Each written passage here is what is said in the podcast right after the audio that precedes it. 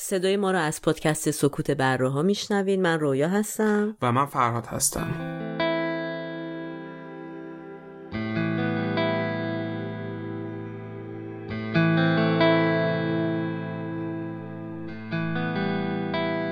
تاریخ پخش این اپیزود 15 جون 2020 میلادیه که برابر میشه با 26 خرداد ماه 1399 خورشیدی.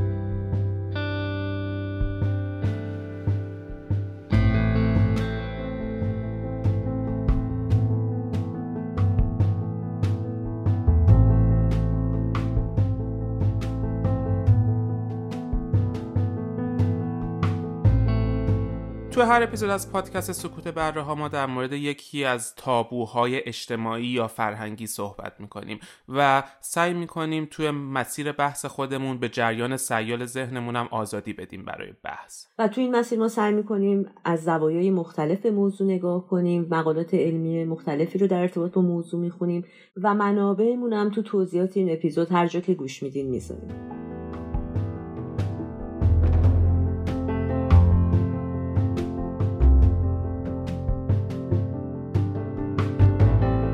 گاز یک لذتی برای ما داشت معادل دستشویی رفتن آدمی هفت تا هشت بار به صورت متوسط ممکنه در روز فانتزی داشتن چند همسر یا چند پارتنر جنسی به صورت همزمان داشتن یک سکس گروهی بین آدم ها هست. مثلا خیلی پسرونه است مثلا من تجربه دخترانه خودم جنسی فانتزی جنسی در یک پورنوگرافی خیلی شخصی و خصوصی در مورد مردا احتمال این که فانتزی جنسی تو هم باشه با خودرزایی بیشتر به تعداد آدم های روی زمین فتیش های گوناگون یه آدم که خوشحاله هیچ وقت فانتزی جنسی نداره. ایدز به صورت pandemic تو دنیا در اومد و گسترش پیدا کرد. foot fetish اون موقع خیلی گسترش هیچ عجیبا نیست شاید بعد مثلا یه رابطه 20 ساله 30 ساله چرا خب آدم به موه شیش فکر نکنه؟ نمادی از آلت تناسلی مردانه است. با جوراب شلواری ببینیم و بعد تحریک بشیم این اونجایی که این مرز داره دوباره شکسته میشه.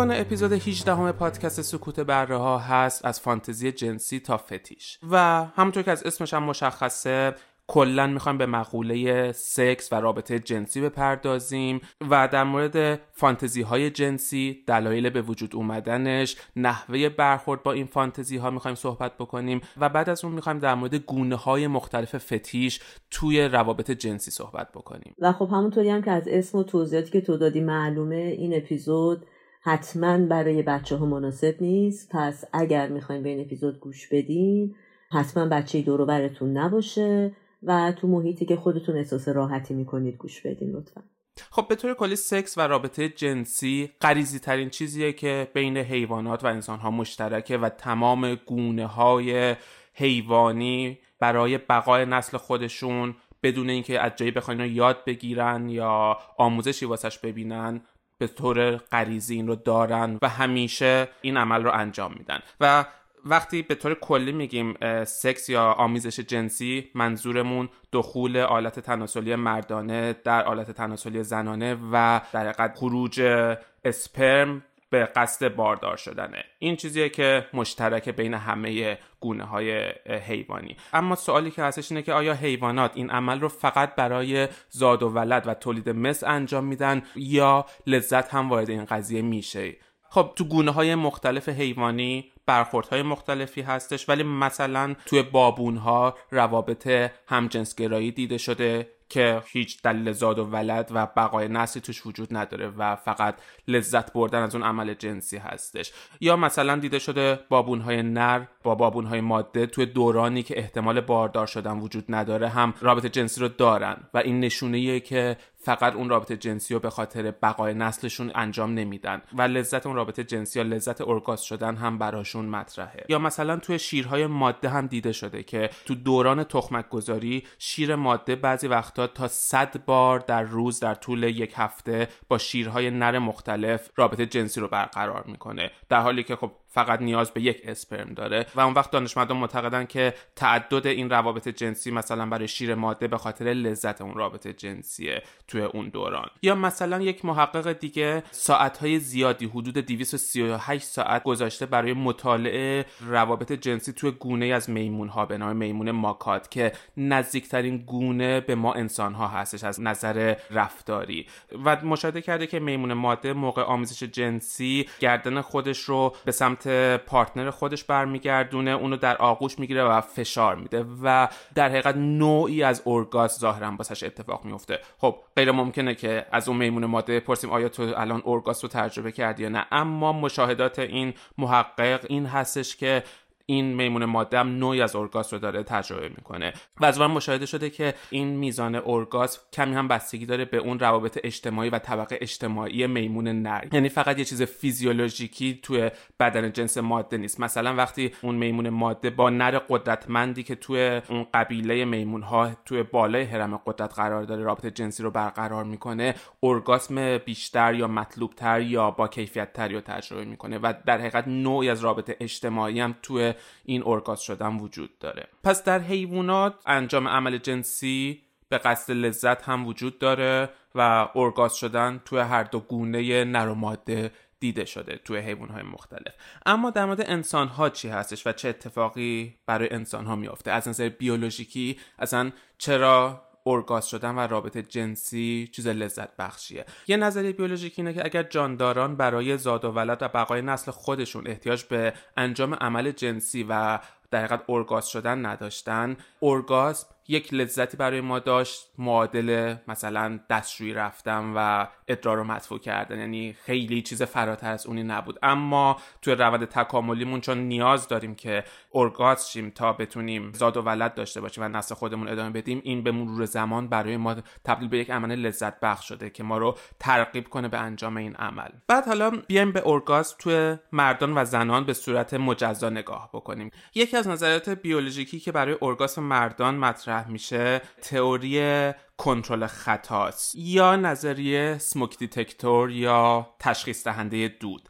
یعنی به این معنی که وقتی این دستگاه های تشخیص دهنده دود رو می‌خوان calibrate بکنن عملکرد این دستگاه به چه صورت باشه بهتره؟ آیا حساستر باشه و حتی اگر دودی نیست به اشتباه مثلا آلارم بزنه و هشدار بده یا اینکه برعکس کمتر حساس بکنن سیستم رو و اون وقت شاید آتیش سوزی هم اتفاق بیفته و دود باشه ولی نتونه دستگاه تشخیص بده. خب از نظر منطقی بهتره که دستگاه رو تا حد ممکن حساس تر calibrate ش بکنن که شاید از هر مثلا ده بار یک بار هم خطا داشته باشه و اشتباه هشدار بده. اما امتره.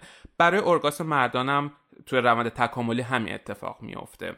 یعنی برای مردان فارغ از اینکه توی رابطه جنسی خودشون یا توی زمان ارگاسم خودشون احتمال بارداری وجود داره یا نداره؟ خیلی منطقیه که خروج مایع منی اتفاق بیفته اسپرم ها دقیقت خارج بشن. شاید بارداری اتفاق بیفته شاید بارداری وجود نداشته باشه. ولی از نظر هزینه و فایده خیلی بهتره که همیشه این ریسک خطا رو بپذیره جنس نر و این ارگاسم رو داشته باشه. برای همین از نظر بیولوژیکی مردان از نظر جنسی خیلی سریعتر می‌تونن برانگیختشن خیلی می‌تونن به نوعی بگیم حریستر باشن برای داشتن رابطه جنسی و فارغ از احساسات فارغ از مکان توی هر زمان تو هر مکانی آماده باشن برای داشتن رابطه جنسی و از فارغ از اینکه جنس ماده مثلا جوانه و در سن باروری هست یا نه همچنان اونا می‌تونن برانگیختشن و رابطه جنسی رو داشته باشن. برای اینکه از نظر بیولوژیکی هزینه ای نداره به ارگاز رسیدن و بهتره که این ریسک پذیرفته بشه و در حقیقت اتفاق بیفته. اگر باروری اتفاق افتاد بهتر. اگر باروری اتفاق نیفتاد چیزی از دست نمیده. این مسائل رو داریم از نظر اون نظریه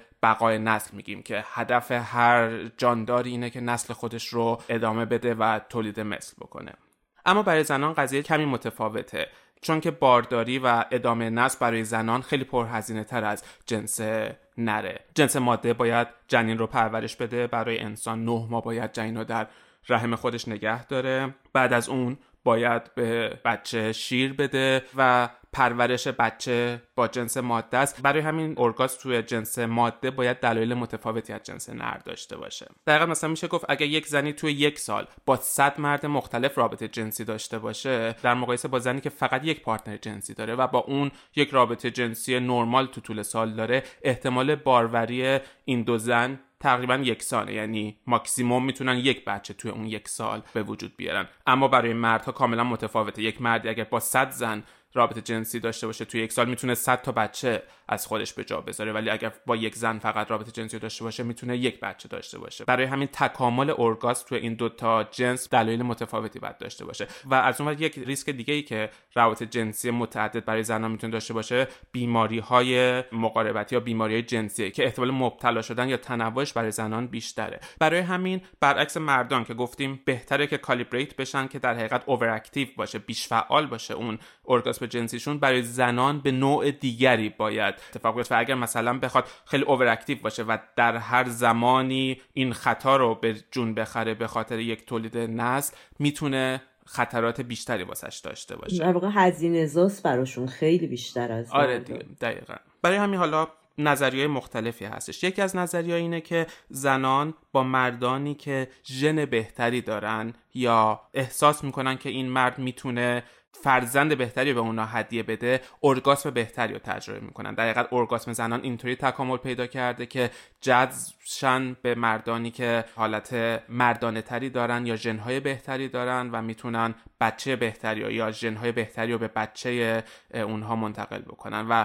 اونطوری ارگاسم بهتری رو تجربه می‌کنن و در حقیقت یه جور واسهشون انگیزه بیشتری میشه که با اون مرد رابطه جنسی رو ادامه بدن تا بتونن ازش بچه داشتن. بیشتر یعنی به صورت غریزی اگه بخوایم نگاه کنیم بحث اون فیگور مردانه قدرت طلب خشن کلیشه در واقع. آره دقیقا چون داریم در مورد دوباره ده ها هزار سال حرف می‌زنیم و تو قبیله اون مرد خشن مردونه ای که قدرتمنده خب می‌تونه از اون جنس ماده و بچه یا بچه های خودش تو قبیله محافظت بکنه در مقابل افراد قبیله یا حیوانات وحشی. برای همین آره اینجا اون مردونگی به اون معنی واقعی کلمه معنی پیدا می‌کنه.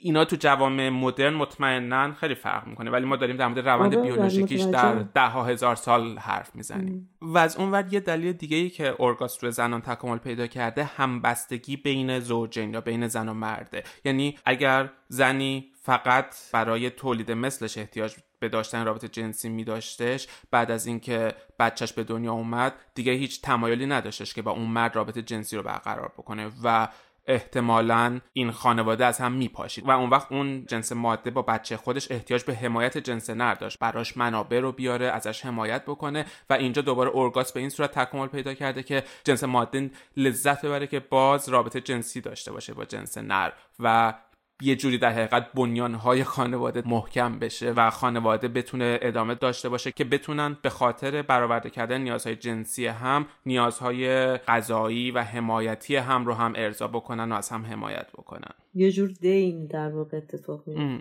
با این توضیحات ابتدایی در مورد اینکه واقعا انسان غریزه جنسیش و سیستم جنسیش چطوری کار می‌کنه که همیشه بوده و احتمالا هم خواهد بود بریم ببینیم که حالا تو این دنیای امروز و مدرن چه پارامترایی اضافه شده به این تعاریفی که ما از سالیان سال همیشه داشتیم. و یکی از باز ابتدایی ترین چیزایی که بشر امروز در مورد مسئله جنسی صحبت می‌کنه در موردش و جنبه در واقع علمی اجتماعی انسانی پیدا کرده مسئله سکشوال هلس یا سلامت جنسیه سلامت جنسی به مرحله گفته میشه که انسان در ارتباط با مسئله جنسی خودش چه به لحاظ روانی چه به لحاظ اجتماعی چه به لحاظ اخلاقی چه به لحاظ فیزیکی احساس سلامتی و امنیت بکنه. و وقتی ما این تعریف رو می‌کنیم اصلا و ابدا محدود نمیشه به اینکه فقط ما بگیم که اوکی مثلا من اختلال جنسی ندارم می‌تونم این عمل رو خیلی راحت انجام بدم تمام بشه بره. یعنی من از نظر جنسی سالمم. فقط محدود به مسئله فیزیکی و توانایی انجام این عمل نمیشه.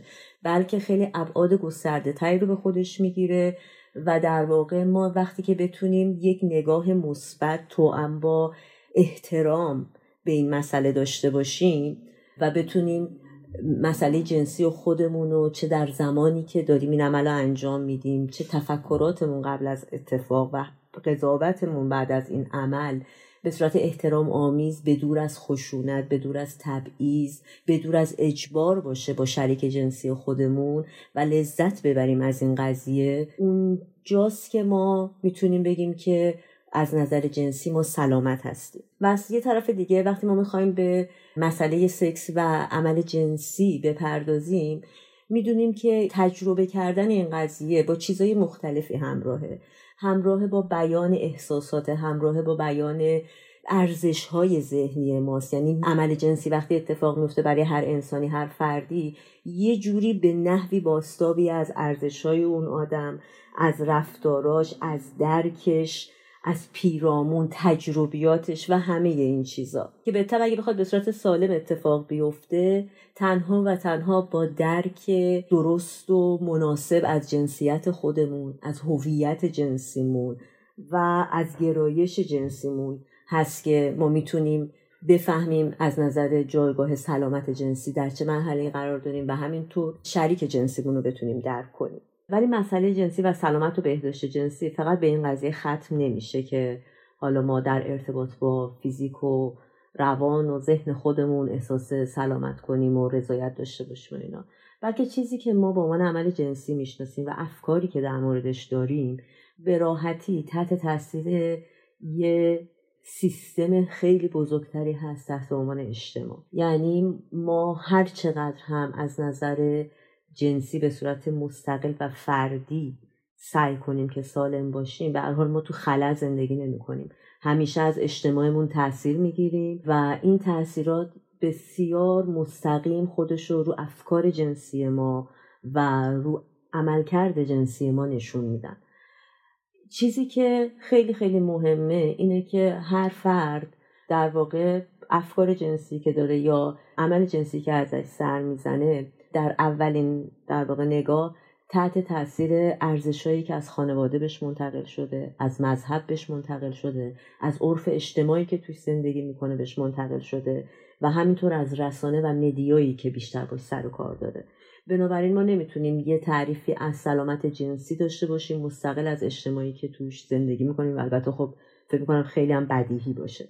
حالا شاید اینطوری بشه گفت که وقتی که مثلا ما داریم در مورد مسئله جنسی صحبت می‌کنیم طبیعتا چون مغزه که دستور همه چی رو میده همیشه در نتیجه نقشه انجام دادن این قضیه یا هر جور عملی که بخواد در ارتباط با این قضیه سر بزنه از ذهن ما نشأت می‌گیره. و این ذهن برای خودش چه تو این زمینه و چه تو زمینه های دیگه همینطوری که هممون می‌دونیم عادت داره به تخیل و فکر کردن. اینجاست که ترمی که برای این قضیه استفاده میشه از کلمه فانتزی یا حالا به فارسی اگه بخوایم بگیم همون تخیل استفاده میشه کلا اصولا فانتزی به صورت عمومی تعریفش به حالتی گفته میشه که شما درگیر فکری میشین خیلی خداگاه خیلی خودخواسته که اون فکر در پاسخگویی به یه نیازی تو شما به وجود نیومده به یه نیاز روزمره به معنی اینکه مثلا من فکر می‌کنم کلید خونم کجا گذاشتم حالا شروع کنم فکر کردن آه کجا ممکنه باشه. نه این یه فکریه که یکم جنبه لاکچری داره در واقع. یعنی شما می‌خواین که فارغ از تمام دغدغه‌ای که ممکنه داشته باشین یه فکر لوکسی چیزی واسه خودتون در ارتباط با یه مسئله داشته باشین. به همین دلیل هم هست که خب ما فانتزی های متفاوت داریم. مثلا یکی او میشینه مثلا با خودش فکر می‌کنه تخیل کنه آه چه خوب میشه من خیلی پول داشتم چه خوب میشه برم پدر یکی رو در بیارم. چه خوب میشه مثلا می‌تونم انتقامی سفر رویایی آره، داشته می‌تونه هر چیزی باشه. و معمولا فکر می‌کنم یه ذرم لذت بخش باید باشه قضیه می‌تونه به هر حال در ارتباط باشه با اینکه یه چیزی تو ما رو داره درمون می‌کنه. حالا مثلا کسی فانتزی انتقام یا نقشه قتل یه چیزی رو می‌کشه خب قاعدتا حتما داره لذت می‌بره ولی خب لذت مثبتی آره. نیست. آره. ولی گفته شده که ممکنه معمولی ترین فانتزی نباشه ولی جذابترین فانتزی همون فانتزی جنسیه که ما می‌خوایم امروز در صحبت کنیم برای آدم و به صورت کل. و خب بر کسی هم پوشیده نیست که همه آدم این فانتزی رو دارن احتمالا همینجا شروع بس بگم که تقریبا خیلی از روانشناسا معتقدن که اگه کسی الان نداشته باشه یه جور دیزوردر یا اختلاله. پس ما به صورت نرمال و طبیعی هممون فانتزی جنسی رو داشتیم یا شاید داریم. و عددی رو که به صورت متوسط مثلا در موردش حرف می‌زنن میگن هر آدمی هفت تا هشت بار به صورت متوسط ممکنه در روز فانتزی داشته باشه و این عدد برای بعضی تا چل بار هم می‌رسه. پس می‌بینیم که خیلی چیز پرت و وای خیلی مثلا نه ما این حرفا نیستیم قرار نیست باشه. همه می‌تونن این قضیه رو داشته باشن. تو مراحل مختلف بعضی وقتا ما ممکنه فانتزی داشته باشیم در مورد الان دیگه به صورت خاص ما داریم در مورد فانتزی جنسی صحبت می‌کنیم. می‌تونیم فانتزی داشته باشیم در مورد اینکه قبل از عمل جنسی فکر کنیم نمی‌دونم ها ممکن در حین عمل جنسی ها بعدش.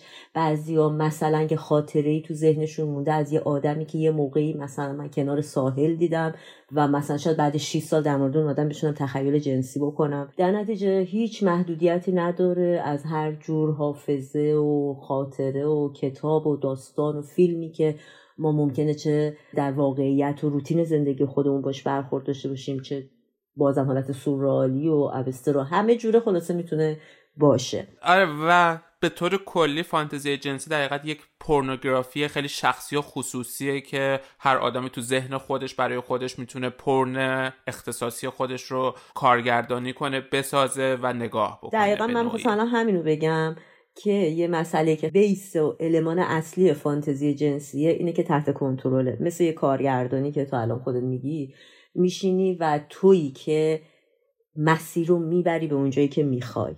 حالا هر جهتی بهش میدی رنگ و بوش و بازیگراش عوض خلاصه میشینی واسه خودت قشنگ راستوریز می‌کنی همه چی رو. این المان اصلش یعنی تحت کنترل بودن فکر در زمانی که شما دارین فانتزی می‌کنید و در کل فانتزی جنسی به فانتزی و خیال و تخیلی گفته میشه. که جنبه تحریک کنندگی جنسی داشته باشه؟ یعنی مثلا شما اگر فانتزیتون رو برای یه نفر دیگه تعریف کنین کاملا اون حس اروتیک رو بگیرین. حالا در پاره از موارد منجر به تحریک مستقیم جنسی بشه یعنی طرف به خاطر این قضیه این کارو بکنه و در بعضی موارد هم نه. و گزاره کلی هم که دوباره در مورد فانتزی جنسی وجود داره اینه که لزوما هر فانتزی قرار نیست به مرحله عمل برسه. یعنی تو ذهن اون آدمه. ها که فانتزی های شاید خیلی عجیب غریبی هم داشته باشن وقتی حتی واقعا فکر کنن به آرومی به راحتی با آرامش کامل تو موقعیتی هستن که بخوان اون فانتزی رو عملی کنن واقعا این آرزو این خواسته رو ندارن.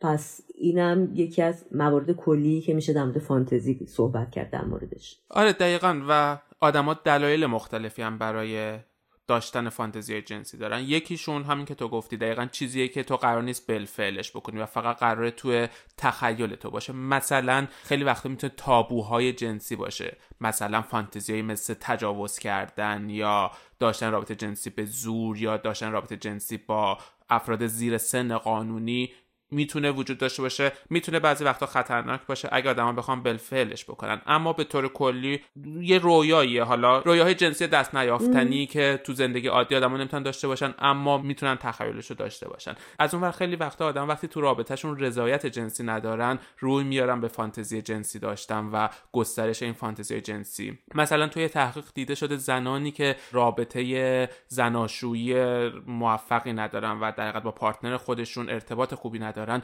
بیشتر توی طول روز فانتزی جنسی دارن تا آدمایی که توی یک رابطه موفق و خوشحال هستن. البته به این تحقیق که اشاره می‌کنی چون سر دقیقا این که آیا فانتزی لزوما به خاطر نارضایتی جنسیه بحثای مختلفی هست. یعنی می‌تونه یه آره. قسمتیش اینو توضیح بده. آره دقیقا آره. و از اون ور باز دوباره مثلا می‌تونه بعضی وقتا آدم ها وقتی زیر فشار روانی زیاد یا استرس تو زندگیشون هستن یک راه فرار یا اون در پشتیه میشه که یه جوری اون انرژی منفی ذهنشون رو تخلیه بکنن و به هر حال رابطه جنسی همیشه واسه آدما چیز لذت بخشیه و اون وقت فکر کردن به رابطه جنسی هم واسه آدما می‌تونه لذت بخش و آرامش بخش باشه و این فانتزی جنسی می‌تونه بهشون کمک بکنه. یا یه چیز خیلی ساده می‌تونه همین باشه که توی فانتزی جنسی خودتون وقتی تخیل دارین می‌کنید فرصت اینو پیدا می‌کنین که حواس پنجگانه خودتون امتحان کنید. یعنی بعضی واقعا فقط صرف این که کنجکاوی دارن در مورد اینکه مثلا لامسه چجوری کار می‌کنه بویایی چطوری کار می‌کنه. صرف کنجکاوی خیلی ساده باشه. یا در مورد بعضی اینطوریه که ممکنه اعتماد به نفس جنسیشون رو ببره بالا وقتی فانتزی جنسی دارن. و خیلی ساده اصلا حوصلش سر رفته طرف.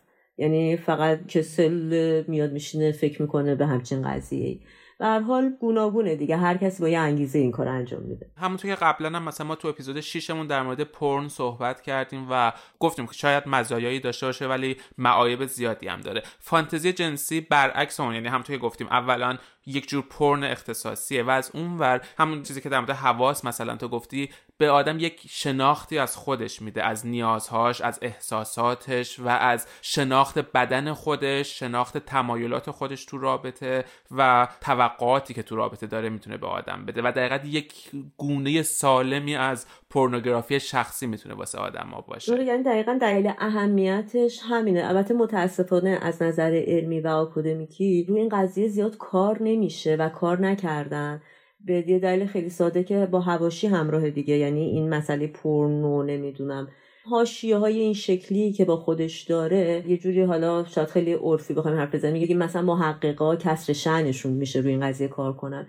ولی واقعا تعداد کمی هستن که روی این قضیه درست حسابی کار کرده باشن و پرداخته باشن به صورت دیتیل به این قضیه چون خیلی حالت تفننی داره. و مثلا میگن شناختی که ما امروز در مورد فانتزی جنسی داریم مثل شناختی که حدود 50 60 سال قبل در مورد خود ارزایی مثلا دانشمندا داشتن و بررسیش نمی‌کردن یا خیلی معتقد بودن مضره و اصلا اخ و پیف می‌کردن و سمتش نمی‌رفتن. امروز فانتزی جنسی هم حالا نه به اون حد ولی ناشناخته است. و از اون یه مشکل دیگه هم که داره متدهای بررسی اینه چون داریم در مورد ذهن حرف می‌زنیم و وقتی به ذهن می‌رسیم دیگه چیزی نیستش که با متر و معیار علمی بتونیم اندازه گیریش بکنیم. در حقیقت تمام تحقیقات تمام مسائلی که هستش بر اساس پرسش و پاسخهایی که با آدما هستش و خب بر اساس نرم های اجتماعی تابوهایی که تو اجتماعات هست یا از اونور فکرهایی که ما می‌کنیم و بخوایم بیانش بکنیم می‌تونه متفاوت باشه متدها همیشه ناقصه. چون معمولا اینطوری که یه سری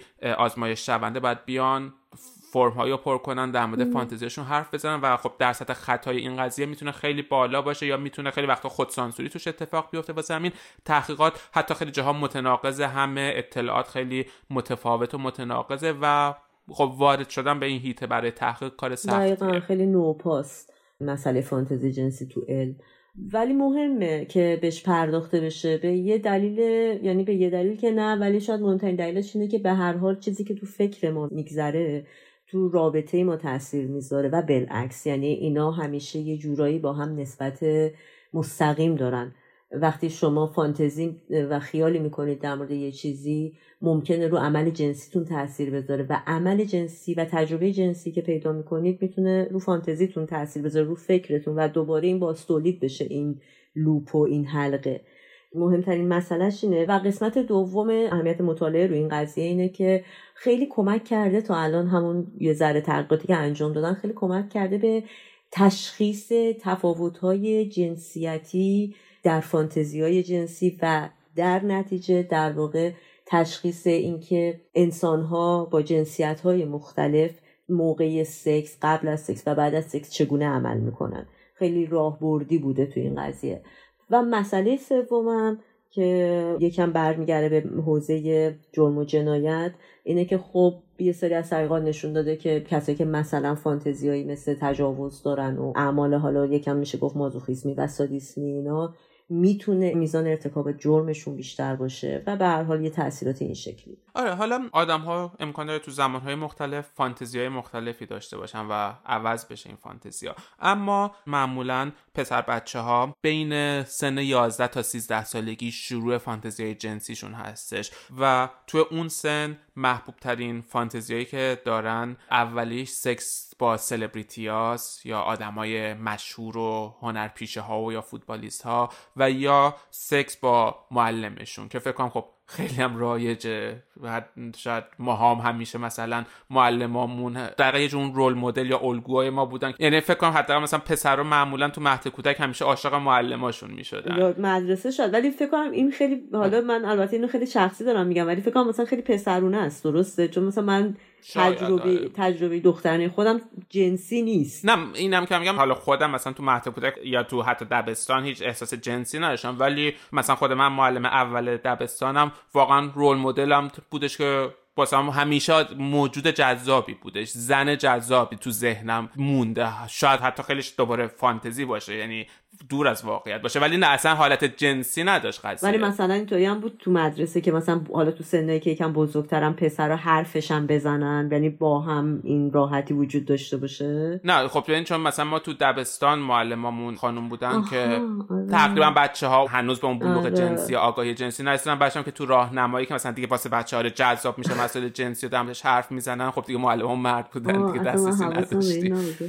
و البته خب یه دلیل دیگه هم در مورد اینکه پسر رو اینجوری یعنی کلا مدل فانتزی تو پسر خیلی مثل که منظمه. یعنی تو یه سنی تو سنی که تازه دارن بالغ میشن خیلی به صورت مرتب و منظم این اتفاق میفته و با یه ترتیب خوبی میرن جلو که حالا بعدا توضیح میدیم. همین قضیه ممکنه باعث یه سری اختلافاتی در قدرت فانتزی کردن بین زن و مرد ممکنه بشه.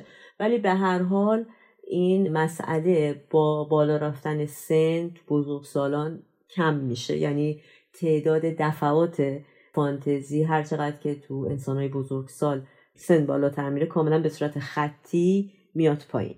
آره و اون وقت تفاوت هم بین فانتزی های زنان و مردان حالا به طور کلی هستش. معمولا باز طبق حالا تحقیقاتی که انجام شده زنان فانتزی هایی که می‌بینن بیشتر در مورد احساسات خودشون بدن خودشون و فیزیک خودشونه. ولی برخلاف اون مردا بیشتر فانتزیشون به سمت انجام عمل جنسی و پارتنر خودشون هستش. در حقیقت زنان بیشتر به عواطف و احساسات می‌پردازن. مردان بیشتر به عمل جنسی و طرف مقابل می‌پردازن. فانتزی زنان بیشتر حالت رمانتیک داره و در حیطه اعمال و تجربیات خودشونه در حالی که فانتزی مردها بعضی وقتها فراتر از حیطه توانایی خودشونه. مثلا همون که گفتیم داشتن رابطه جنسی با کودکان یا انجام تجاوز مثلا براشون. ولی برای زنان مثلا بیشتر داشتن یک رابطه جنسی رمانتیک یا داشتن یک رابطه جنسی با مردی که مثلا میشناسنش براشون آشناس. اینا تو فانتزیاشونه و برای همینم معمولا احتمال بلفل شدن فانتزی جنسی برای زنان چون چیزی که از تجربیات خودشون در اومده و می‌تونن بعدا هم انجامش بدن. ولی به طور کلی مثلا تو ده تا پر طرفدارترین فانتزی جنسی که زنان و مردان دارن پنج تاش با هم دیگه تقریبا مشترکه. حالا رتبه هاش فرق می‌تونه بکنه ولی با هم مشترکه خیلیاش توی یه تحقیق که انجام شده برای مردان پر طرفدارترین فانتزی جنسی داشتن اورال سکس یا رابطه جنسی دهانیه. توسط پارتنر معنس خودشون. و بعد از اون تو دومین رتبه داشتن رابطه جنسی همزمان با دو پارتنر معنس هستش. و تو مرحله بعدی داشتن رابطه جنسی با یک کس غریبه ای که نمی‌شناسن یا یه پارتنر جدید هستش. و بعد از اون داشتن رابطه جنسی توی یک محیط کاملا جدید براشون جذابه. در حالی که برای زنان تو رتبه اول داشتن یک رابطه جنسی توی یک موقعیت رمانتیک براشون پرطرفدارترین فانتزیه و اون وقت تو رتبه دوم دوستان توی یک محیط جدید یا عجیب غریب مثلا رابطه جنسی رو داشته باشن و اون وقت تو سومین مرحله براشون داشتن اورال سکس یا همون رابطه جنسی دهانی توسط پارتنرشون براشون جذاب یا جز فانتزیاشونه. و یه چیز دیگه هم که میشه گفت حالا اختلاف جنسیتی در مورد فانتزیه اینه که خب در کل زنا و مردان نسبتا میشه گفت به صورت مساوی هم به لحاظ از که وزنی در نظر بگیرید هم واقعا به صورت تعداد دفعات معمولا به صورت مساوی این فانتزی انجام میشه و فانتزی می‌کنن با خودشون فانتزی جنسی دارن.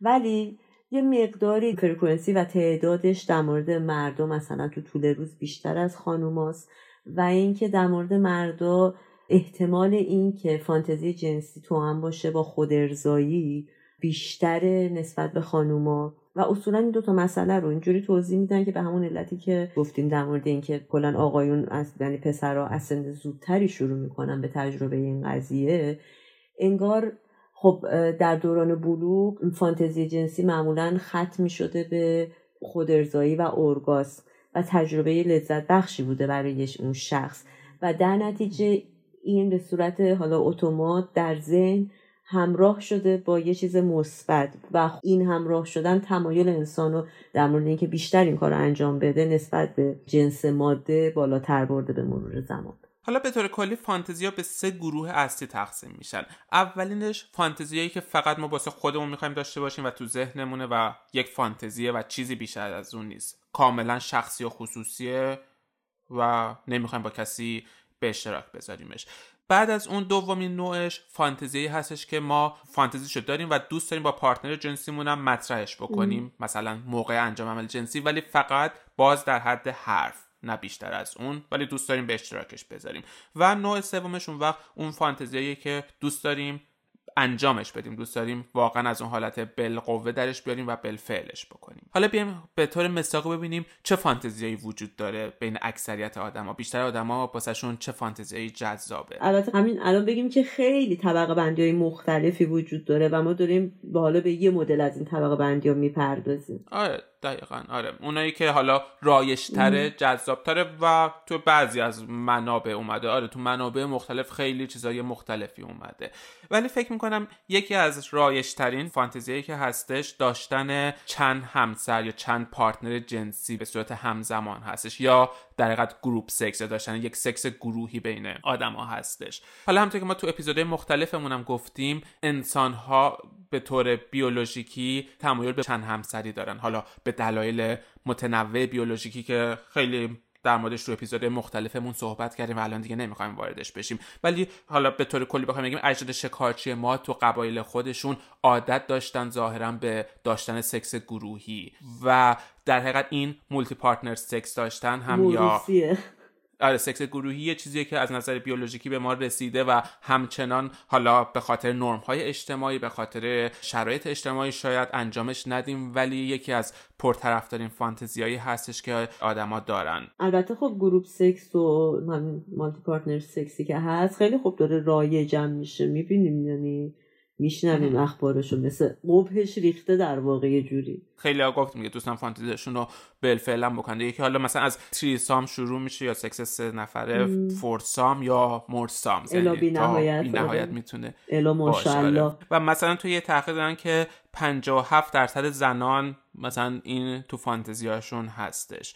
و حالا جدا از این دلیل بیولوژیکی یکی دیگه از دلایلی که آدما دوست دارن این فانتزی داشته باشن یکیش اینه که تو یک سکس گروهی معمولا وقتی فانتزیشو داریم انجام میدیم شخص خودشو محور اون قضیه یا سوپر استار اون رابطه می‌بینه. دقیقا حالا من به عنوان یک مرد دارم میگم اگه یک همچون فانتزی داشته باشم من هستم و ده زن مثلا در اطراف من و من ستاره اون محفل هستم. و از اون اون وقت تنوع بوها احساسات اندام مختلف و پر از تنوع پر از اتفاقات مختلفه. وقتی تو ذهن آدم داره میگذره دقیقا آدم خودش رو مرکز اون عالم می‌بینه. برای همین خب می‌تونه خیلی جذاب باشه. گروه دوم به طور کلی اگر بخوایم بگیم روابط جنسی خشن حالا بخوایم اگر خیلی کلی بگیم. روابط جنسی که توش یک طرف قضیه قدرتمنده و یک طرف قضیه در حقیقت فرمان برد داره آره. یا مثلا یک نفر کنترل داره روی رابطه جنسی که حالا گونه های بسیار بسیار متنوعی داره. اما به طور کلی توی این روابط جنسی سادیس و مازوخیسم یا خود آزاری و دگر آزاری مطرح میشه که بهش به اختصار میگن S&M یا از اونور بهش میگن BDSM که مخفف bondage discipline discipline dominance and submission ه که خیلی های مختلفی داره ولی یک جور روابط ارباب و برده ای هستش. مثلا bondage باشه ارباب می‌تونه زن یا مرد هیچ فرقی نمی‌کنه. آره می‌تونه نقشا عوض شه. آره یک طرف قضیه دوست داره که سادیسم داشته باشه یا دگر آزاری داشته باشه و اون طرف دیگه خود آزاری یا دوست داره که درد بکشه و مثلا چه می‌دونم با شلاق می‌تونن اون یکی رو مثلا بزنه یا دست و پاشو با تسمه های چرمی ببنده و بهش به نوعی تجاوز بکنه. یادمون باشه همه اینا نقش هایی که آدما توی رابطه جنسیشون یا توی فانتزی های جنسیشون تصور می‌کنن و حالا بعدا تو رابطه جنسیشون می‌تونن اعمال بکنن. یعنی قرار نیست یک نفر به زور مثلا به کسی تجاوز بکنه. دو نفر با هم دیگه به تفاهم می‌رسن. یکیشون دوست داره که توی این رابطه پایین باشه تحقیر بشه و اون یکی دوست داره مثلا توی این رابطه اون یکی رو تحقیر بکنه. کاملا جدا از نقش های اجتماعیشون امکان داره مثلا اونی که برده یک رئیس خیلی قدرتمند تو شرکت خودش باشه ولی تو اتاق خواب خودش تو تخت خواب خودش. آره دوست داره نوع دیگه ای از رابطه جنسی و اصولا تعریف خود اون BDSM هم که تو گفتی اولین ترین مبناش در واقع اجماع و توافق طرفینه بر این قضیه. یعنی ممکن از نظر بیرونی به نظر خیلی خشن و خشونت آمیز بیاد. هیچ مسئله نیست تا زمانی که هر دو طرف بخوانین مسئله رو و رضایت آره. داشته باشن. مثلا توی تحقیق دیده شده که 47 درصد زنان فانتزی اینا دارن که توی یک رابطه دومیننت باشن یا اون حالت سلطه رو داشته باشن. و 65 درصد زنان توی فانتزیاشون دوست دارن که اون حالت فرودست یا برده رو به نوعی داشته باشن. یکی دیگه از زیر مجموعه های فانتزی BDSM که می‌تونیم بگیم داشتن فانتزی تجاوزه که باز بین مردها و زنان مشترک. یعنی مردان این فانتزی رو دارن که تجاوز بکنن یا با کسی به زور رابطه جنسی داشته باشن و زنان از اون ور این فانتزی رو دارن که مورد تجاوز واقع بشن. ولی داشتن این فانتزی خیلی دور از بلفل شدن این فانتزی. یعنی مثلا مردانی که این فانتزی رو دارن وقتی بهشون ویدیوهایی از قربانی های تجاوز نشون دادن براشون کاملا غیر شهوت انگیز یا خیلی ناراحت کننده بودش. یعنی فقط یک فانتزی همون گروه اولی که گفتیم. چیزی که آدم تو ذهنش میپرورونه و هیچ وقت هیچ وقت نمی‌خواد. حتی یک لحظه فکر کنه که بلفل بکنتش. امکان داره آدم بایی دوست داشته باشن و بلفل بکنن که خب اون موقع میشن جزو اون گروه تبهکارها. ولی داشتنش با انجام دادنش متفاوته. از اون شاید عجیب باشه که مثلا زنان چرا باید همچون فانتزی داشته باشن. ولی نکته جالبش اینه که یکی از چیزایی که گفتیم ویژگی اول فانتزی کنترل داشتن روی اون قضیه است. برای همین زنان وقتی یه همچون فانتزی رو دارن می‌دونن که تحت کنترل خودشون این فانتزی. یعنی واقعا خیلی متفاوت از مورد تجاوز واقع شدن واقعی هستش. برای چی میذاریمش زیر مجموعه BDSM برای اینکه یه جوری اون حالت پسیو بودن براشونه. یعنی تو یک محیط تحت کنترل خودشون یه سکس رویایی دارن ولی خودشون کاملا منفعلن کاملا پسیون و یک نفر داره باهاشون اون رابطه جنسی رو برقرار می‌کنه. آره دقیقا. و یه قسمت این برمیگرده به اون سنت ها یا اون باورهایی که جامعه تحمیل می‌کنه که زنان باید به رابطه جنسی مثلا اخ و پیف بکنن یا بگن نه و مردم باید نیاز داشته باشن زنان باید ناز داشته باشن. یه جوری این فانتزی از اونجا نشأت گرفته میشه. یه قسمت دیگهش همون حالت مازوخیسته که وجود داره که مثلا تو فانتزیشون می‌تونن اون لذت رو ببرن که توی میگم یک محیط کنترل شده و یه جور رومانتیک مورد تجاوز دارن واقع میشن. یه دلیل دیگه که اینو جذاب می‌کنه اون نظریه fight or flight ه که قبلا تو اپیزود 15 به این نظریه پرداختیم. که مثلا اجداد ما وقتی حیوان وحشی رو می‌دیدن آدرنالین تو بدنشون ترشح می‌شد حرارت بدن بالا می‌رفت و تپش قلب می‌گرفتن و این بهشون کمک می‌کرد که برن توی یکی از اون دو state fight or flight جنگیدن یا فرار کردن.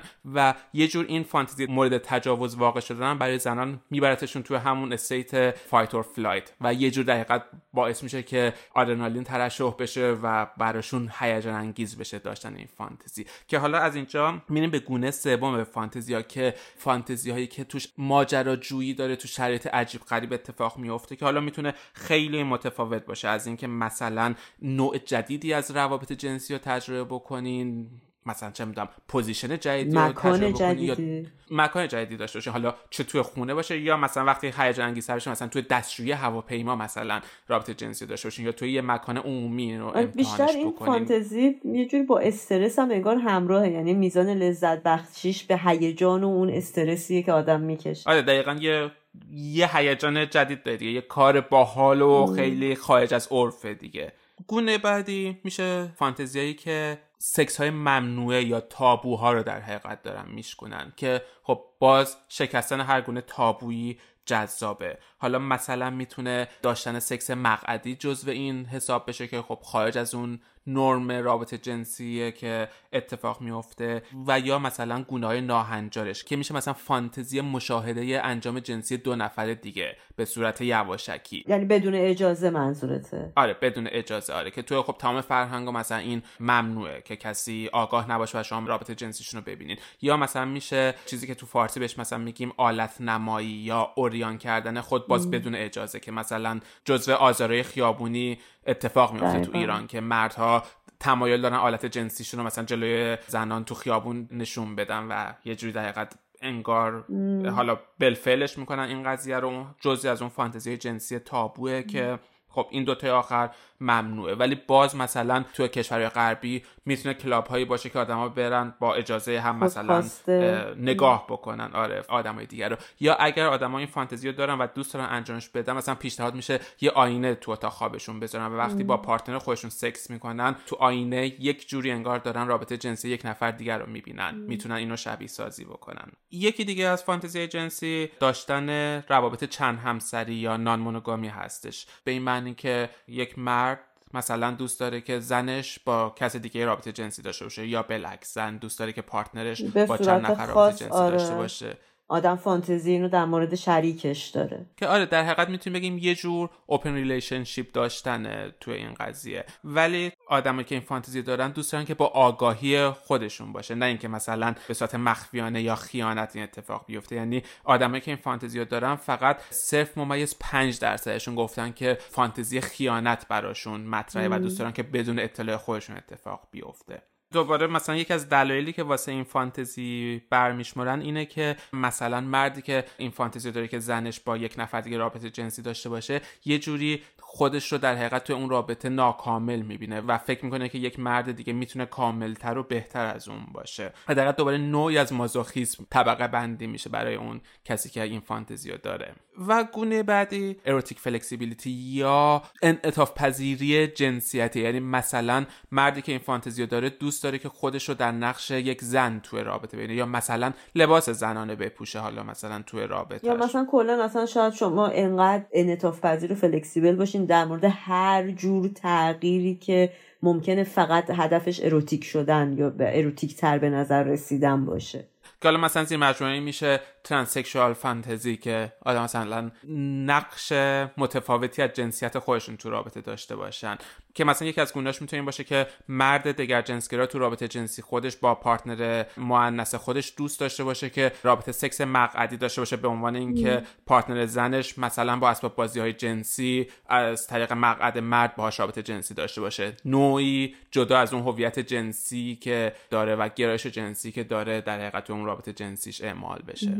و بعد حالا خیلی گونه های مختلف دیگه فانتزی مثلا داشتن سکس با سلبریتی که 52 درصد از زنان مثلا توی تحقیق گفتن که این فانتزی رو دارن یا مثلا آدما فانتزی داشتن رابطه جنسی با ex خودشون یا شریک جنسی قبلیشونه که از این نظر جذابه که یه آدمی که تو میشناسیش اونم تو رو می‌شناسه و حالا دور از تمام اون بحرانهای عاطفی و احساسی که باهاش داشتی می‌تونی تو ذهنت یه رابطه جنسی جذاب باهاش داشته باشی. یا رابطه جنسی با یه غریبه یا مثلا رابطه جنسی با پروفسور یا استاد دانشگاه یا معلم همونطور که گفتیم. یا رول پلی که مثلا آدما نقش های مختلفی تو رابطهشون دارن. مثلا لباس مشاقل مختلف رو میپوشن مثلا دکتر پرستار چه می‌دونم هر چیزی و دقیقا یه جور تئاتر بازی می‌کنن تو رابطه جنسیشون. آدم وقتی اینا رو فکر می‌کنه بهش واقعا فکر کنم چقدر پیچیده است مغز. یعنی می‌تونه از بقال سر کوچه می‌تونه آدم فانتزی داشته باشه توی هر جور آره، پست چی نمی‌دونم هر... هر جوری که آدم فکر می‌کنه می‌تونه این قضیه وجود داشته باشه و دلایل پنهانی و ریشه و پشتیش هم همینطوری. خیلی خیلی فقط آدم خیلی تعجب می‌کنه که وای خدای چه خبره تو ذهن انسان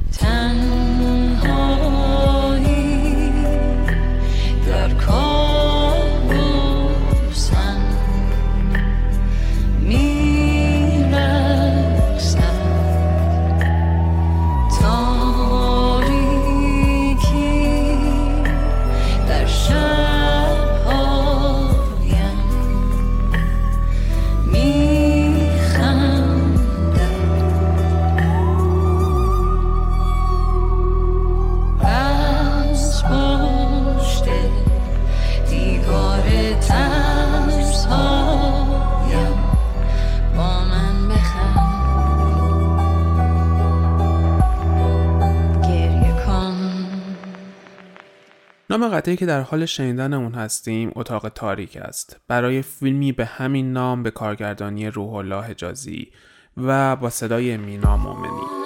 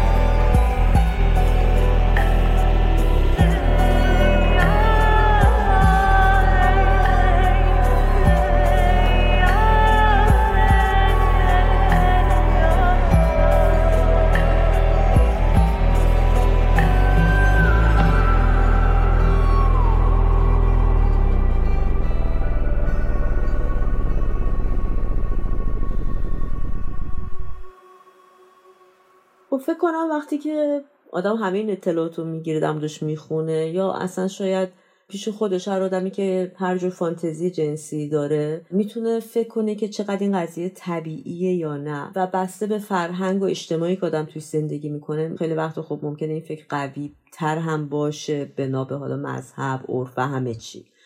ولی اگه بخوایم نگاه کنیم به اینکه کلا از نظر علمی چطوری این قضیه دیده شده پدر کلاسیک روانشناسی دنیا فروید. نظری قطعی که در مورد این قضیه داده اینه که یه جمله خیلی معروفی داره که میگه که یه آدمی که خوشحاله هیچ وقت فانتزی جنسی نداره و تنها یه آدمی که احساس خوشحالی نداره احساس رضایت نداره است که فانتزی می‌کنه. و پیرو فروید روانشناسای دیگه اومدن و همین نظر رو تایید کردن تا سالیان سال ولی تحقیقات بعدی که روی این قضیه انجام شد نشون داد که در واقع نه همچین خبری نیست و در واقع رد شد این قضیه. جوری که امروز خیلی وقتا عدم فانتزی جنسی همطور که تو قسمت اولم گفتیم نشانه یه جور اختلال می‌تونه باشه. یعنی خیلی طبیعیه که همه آدم فانتزی جنسی داشته باشن. البته مثالی که فروید و پیروانش می آوردن بر اساس این مثال خیلی معروف بود که مثلا آدمایی که خیلی گشنشونه ولی غذا ندارن خواب غذا می‌بینن و مسئله جنسی هم همینطوریه. تو اگه واقعا در رضایت کامل باشی و هیچ کم و کسری نداشته باشی قرار نیست فکر کنی به اینکه من حالا مثلا سکس این مدلی می‌خوام یا اونجوری می‌خوام.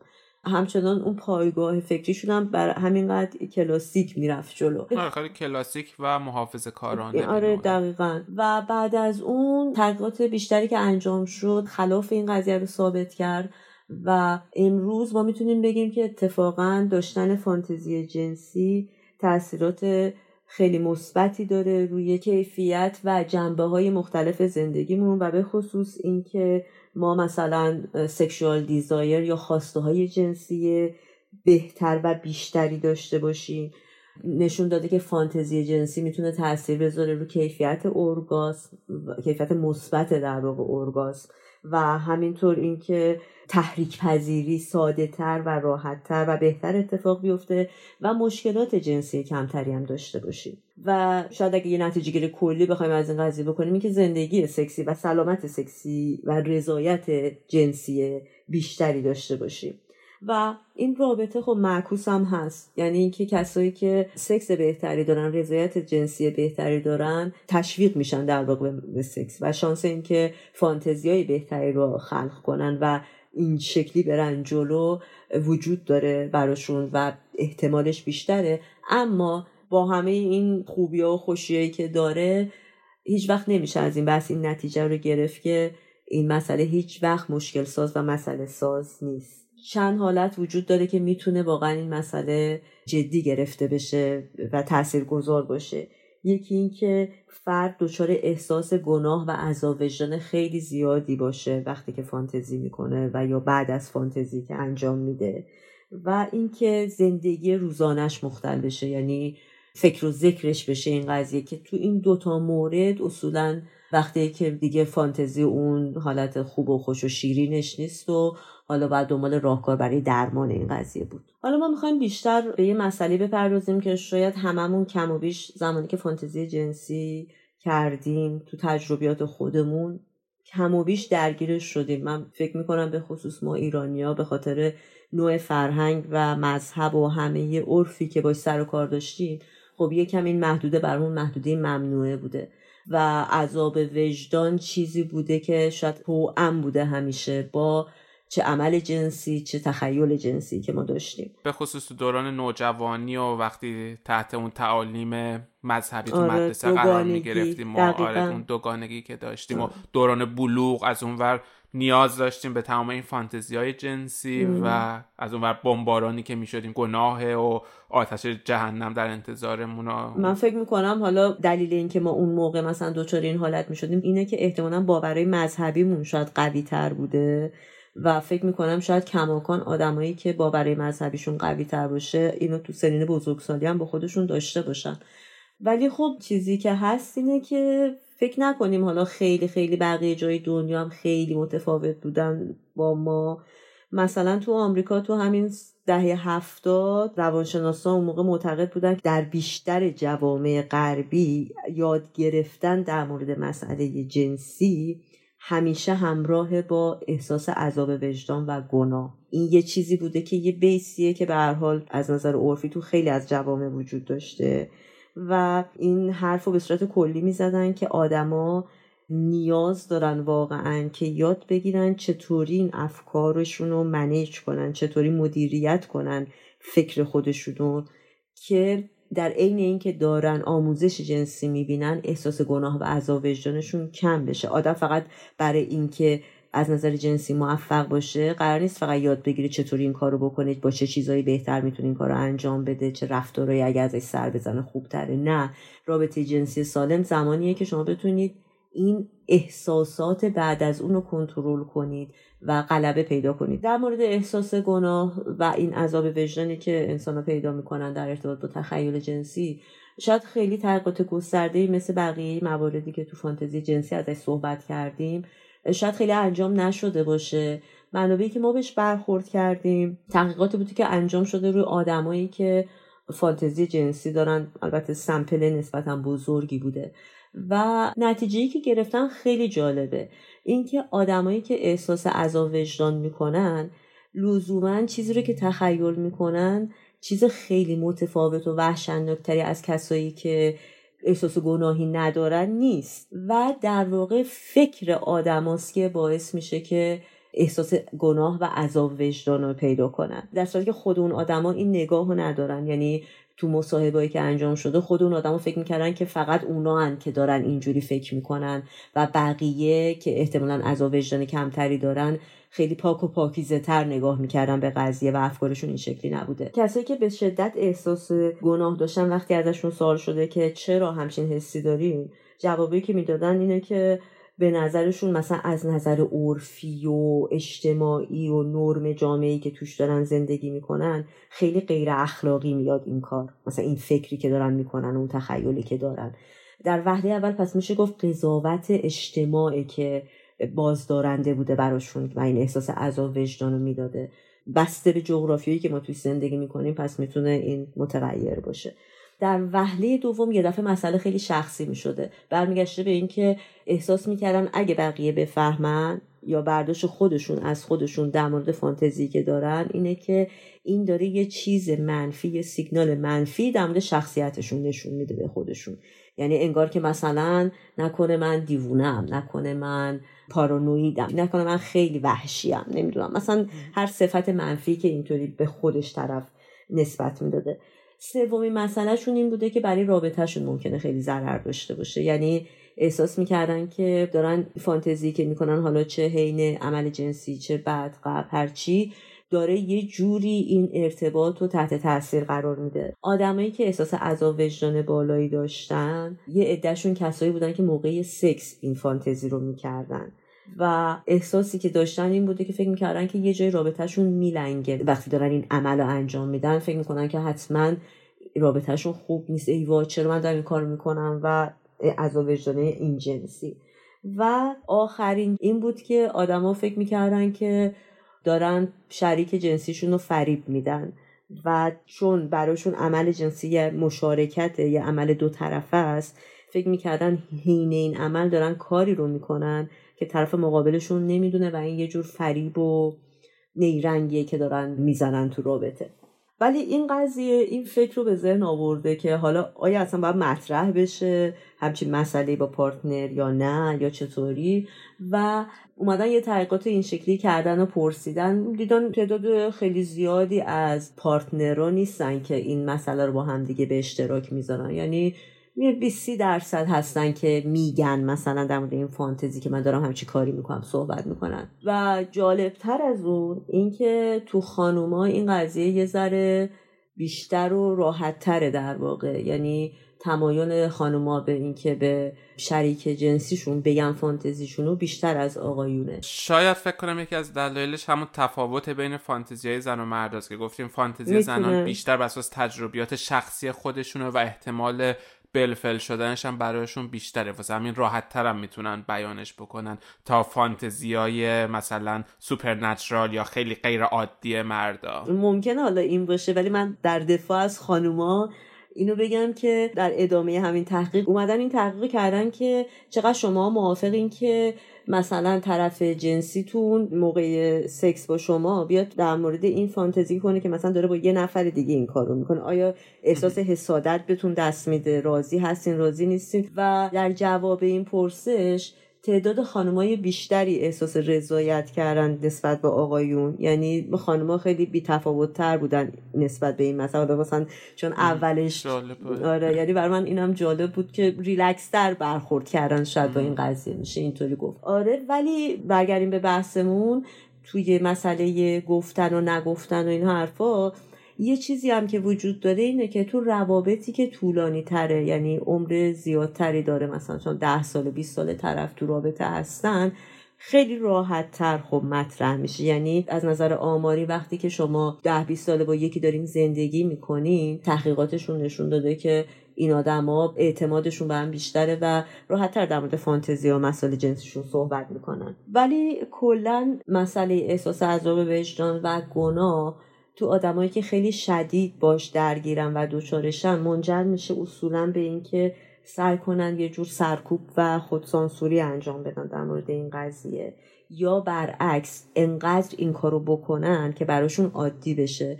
شاید برای هممون یه جوری اتفاق افتاده. مثلا یکی از راه های مبارزه خودمون مثلا اگه وسواس داشته باشیم یا مثلا از مورچه من میترسم سعی می‌کنم این مورچه رو بگیرم تو دستم هی بگم نه نه نه هیچی نیست هیچی نیست هیچی نیست.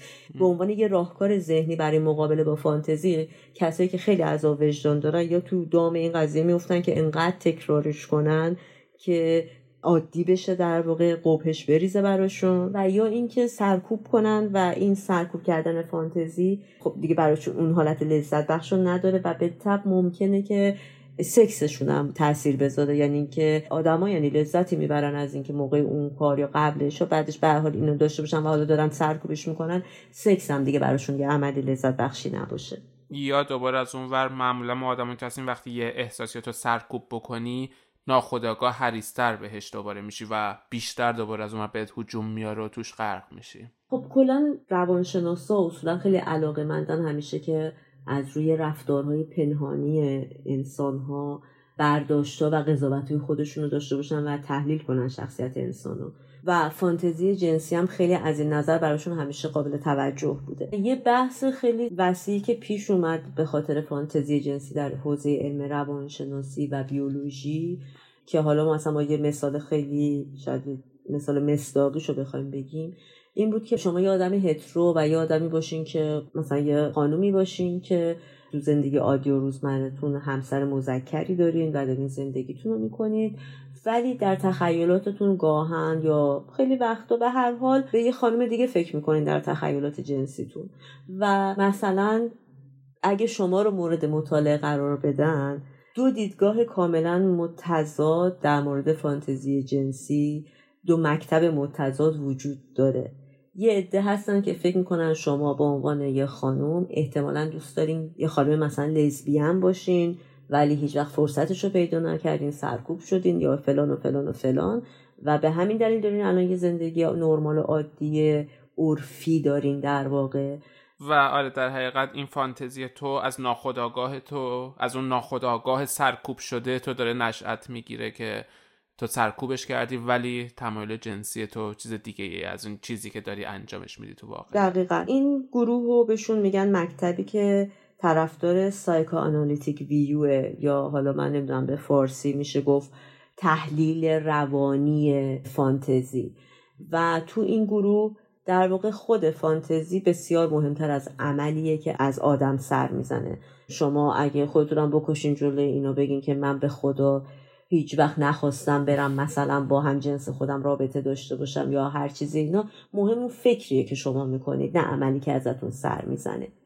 در مقابل یه گروه دیگه ای هستن که در واقع این اکیپ زن و شوهری بودن خودشون. زندگی بسیار جالبی دارن. به اسم مسترز و جانسون که این زن و شوهر خیلی رو موضوع بیولوژیکی و روانی فانتزی جنسی کار کردن و نتایج خوب خیلی خیلی ارزشمندی هم رسیدن و جز معدود آدمایی بودن که روی این قضیه خیلی به صورت وسیع کار کردن. اینا نگاهشون اینطوری بوده که نه رفتاری که از آدم سر می‌زنه بنا به تحلیل ها و دلایل نسبتا پیچیده بیولوژیکی و روانی مهمتر از فانتزی که آدما می‌کنن. و خیلی لزوما ربطی نداره به اینکه شما مثلا دارین در مورد این مسئله فانتزی می‌کنین حتما درون خودتون این مسئله رو داریم ولی چون به هر دلیلی نمی‌خوایم بیانش نمی‌کنین یا حتی ممکنه بهش اصلا آگاه نباشین ولی داریم این مسئله رو. البته وقتی من اینو میگم به این معنی نیستش که خیلی این دوتا به صورت مرز کاملا تفکیک شده ای باشه یعنی فکر کنن اصلا فانتزی رفتی به عمل نداره یا بالعکس. بلکه به گستردگی گروه قبلی فکر نمی‌کنن یعنی گروه قبلی خیلی راحت یا خیلی به صورت مشخصی فانتزی رو به عملکرد جنسی ربط میدن. ولی این گروه مثلا توصیه هایی دارن در مورد روابط زناشویی و یا اصلا روابط دو زوج وقتی که فانتزی اتفاق میفته و کجا اینو نسبت میدن به کمبودها که حالا تو بحث بریم بیشتر بهش می‌پردازیم. در حقیقت به طور کلی میشه گفتش که طبق این نظریه که خب نظریه ثابت شده تر و به روزتری هم هست. امروز فانتزی جنسی تو امکان داره که معانی پنهانی داشته باشه و لایه های شخصیتی تو رو بتونه تبیین بکنه یا معرفی بکنه. ولی لزوما بر اساس فانتزی جنسی تو نمی‌تونیم تو رو قضاوت بکنیم. گرایش تو یا علاقه مندی تو رو قضاوت بکنیم. بستگی داره توی چه لولی و توی چه حالتی مطرح بشه. کاملا همینطوره. یه قضیه دیگه که هستش اینه که معمولا شخصیت ما روی فانتزی جنسی ما هم می‌تونه اثر بذاره. مثلا میشه گفت آدمایی که شخصیت برونگرایی دارن بیشتر فانتزی جنسی مثلا group sex رو دارن. چون که واسهشون این فرصت رو فراهم می‌کنه که آره و مثلا آدمای بیشتری رو بشناسن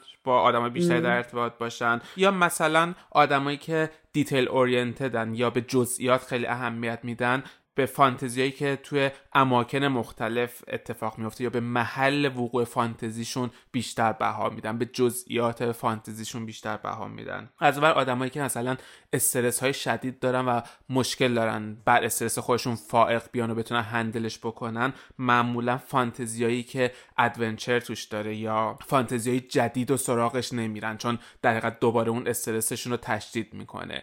یه جوری بین شخصیت آدم و فانتزیاشون هم یه ارتباط های کلی اینطوری وجود داره. حالا برگردیم به بحثی که تو گفتی تو روابط زناشویی بین دوتا پارتنر ببینیم کجاها می‌تونه این فانتزیا کمک کننده باشه و کجاها می‌تونه مشکل زا باشه. مثلا سکس ها معتقدن که موقع عمل جنسی می‌تونه فانتزیا کمک کننده باشه وقتی که یکی از طرفین مشکل داره که از نظر جنسی برانگیخته بشه. مثلا اتفاقی می‌تونه بیفته بین یه زوج تو رابطه جنسیشون می‌تونه شروع شده باشه. مثلا love making دارن می‌کنن یا اون معاشقه قبل از عمل جنسی دارن می‌کنن و اون وقت یکی از طرفین مثلا اون تحریک پذیری رو نداشته باشه یا به اندازه کافی آماده برقراری اون intercourse یا رابطه دخول جنسی نباشه و اون وقت مثلا این موقع می‌تونه فانتزی جنسی کمک کننده باشه که آدما برانگیخته بشن و به اون اوج آمادگی جنسیشون برسن و به آستانه تحریکشون برسن. خب اینجا می‌تونه کمک کننده باشه. ولی از اونور مثلا دوباره سکس ها معتقدن که اگر توی رابطه جنسی نیاز داشته باشه که تمام مدت یکی از اون طرفین این فانتزی جنسی رو ادامه بده با خودش و داره مثلا با partner خودش سکس می‌کنه ولی برای اینکه بتونه این رابطه جنسی رو ادامه بده تمام مدت توی فانتزی خودش غرقه و یک نفر جایگزین partner جنسی خودش داره می‌کنه توی این قضیه. این نشونه اینه که یه جای کار داره میلنگه. حالا لزوما می‌تونه اشکالی نداشته باشه. یعنی باز برای اینکه اون رابطه جنسی انجام بشه برانگیخته بشه اون شخص این وجود داشته باشه. ولی در نهایت باید این بررسی بشه توسط روانشناس یا sex therapist که کجا این رابطه مشکل داره که این آدم نمی‌تونه با پارتنر خودش برانگیخته بشه یا ادامه بده رابطه جنسی و نیاز داره که فقط تو تصورات خودش در حقیقت قور و تفحص بکنه که بتونه این رابطه جنسی رو داشته باشه. آره حالا از اون طرف یه روانشناسای دیگه هم هستن که خیلی کول با این قضیه برخورد می‌کنن. می‌گفتن که نه هیچ عجیبم نیست شاید بعد مثلا یه رابطه 20 ساله 30 ساله چرا خب آدم به موه فکر نکنه؟ یا چرا؟ یعنی یه در روانشناسا واقعا به این قضیه اعتقاد داشتن که نه برای رابطه های دراز مدت این مسئله شاید مسئله جدی هم نباشه. آره ولی به این همون قضیه حالا اینه که رابطه جنسی خب حتی بعد از 20 سال و 30 سال هم یکی از قسمت های مهم رابطه است. و تو اگر هیچ تمایل جنسی به partner خودت نداشته باشی و نتونی رو باهاش مطرح بکنی. خب ما گفتیم می‌تونه تو فانتزی جنسی رابطه open relationship باشه. دو نفر می‌تونن با هم دیگه حرف بزنن و شاید با هم واقعا دیگه بعد از 30 سال مثلا زندگی کشش جنسی داشته باشن کشش عاطفی داشته باشن و این تفاهم برسن که نیاز جنسیشون رو یه جای دیگه برطرف کنن وقتی با هم اینقدر آزادانه صحبت بکنن آره نرماله. ولی اگر یک نفر تو رابطه داره میمونه و در حقیقت نمی‌تونه با اون پارتنر خودش رابطه جنسی داشته باشه و نیاز داره به یک نفر دیگه فکر بکنه تا بتونه این عمل رو انجام بده در حالی که پارتنر خودش داره لذت می‌بره اینجا یه رابطه نابرابر شکل گرفته. اینجا واقعا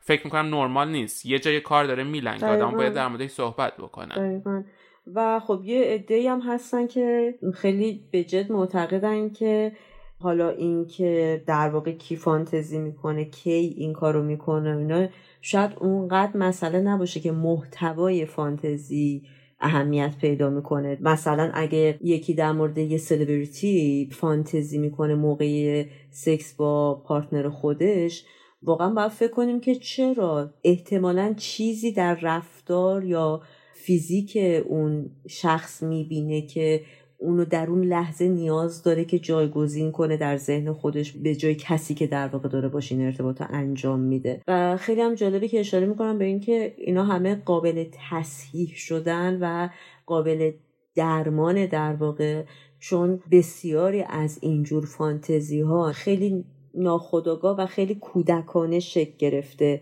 در آدما با وجود که مثلا یه نفر ممکنه سی چل سالش هم باشه عمری ازش گذشته باشه ولی خیلی نابالغانه است در واقع این نگاه که مثلا تو خیلی از جوامع حالا به خاطر در معرض بودن فقط دیدن مثلا فیلم های پرن و هیکل و رفتارهای سکسی خیلی تیپیک و رایج مثلا خیلی ها این نگاه رو در مورد شریک خودشون پیدا می‌کنن و موقع عمل جنسی همچون انتظاری دارن بدون اینکه به صورت واقعی فکر کنن تو دنیای واقعیت چرا نمی‌تونن بهره مند باشن مثلا اگه اسم رو مزایا بذاریم از همچین مزایایی و چرا اصلا زندگیشون به این شکله و اونا چی کار می‌کنن که به این صورت در میان و چقدر واقعا اونا واقعیتن؟ واقعیت اصلا کجاست؟ همه این بحثا بدون در نظر گرفتن فقط این فکر نابالغانه در واقع میاد براشون و خب این چیزی هم هست که با تراپی کاملا قابل تاثیره آره مثلا همیشه میگن مرد ایرانی دوست داره زنش شخصیت فاطمه زهرا رو داشته باشه و تو تخت خوابم مثل پرنساری مثلا مثل پاملا اندرسون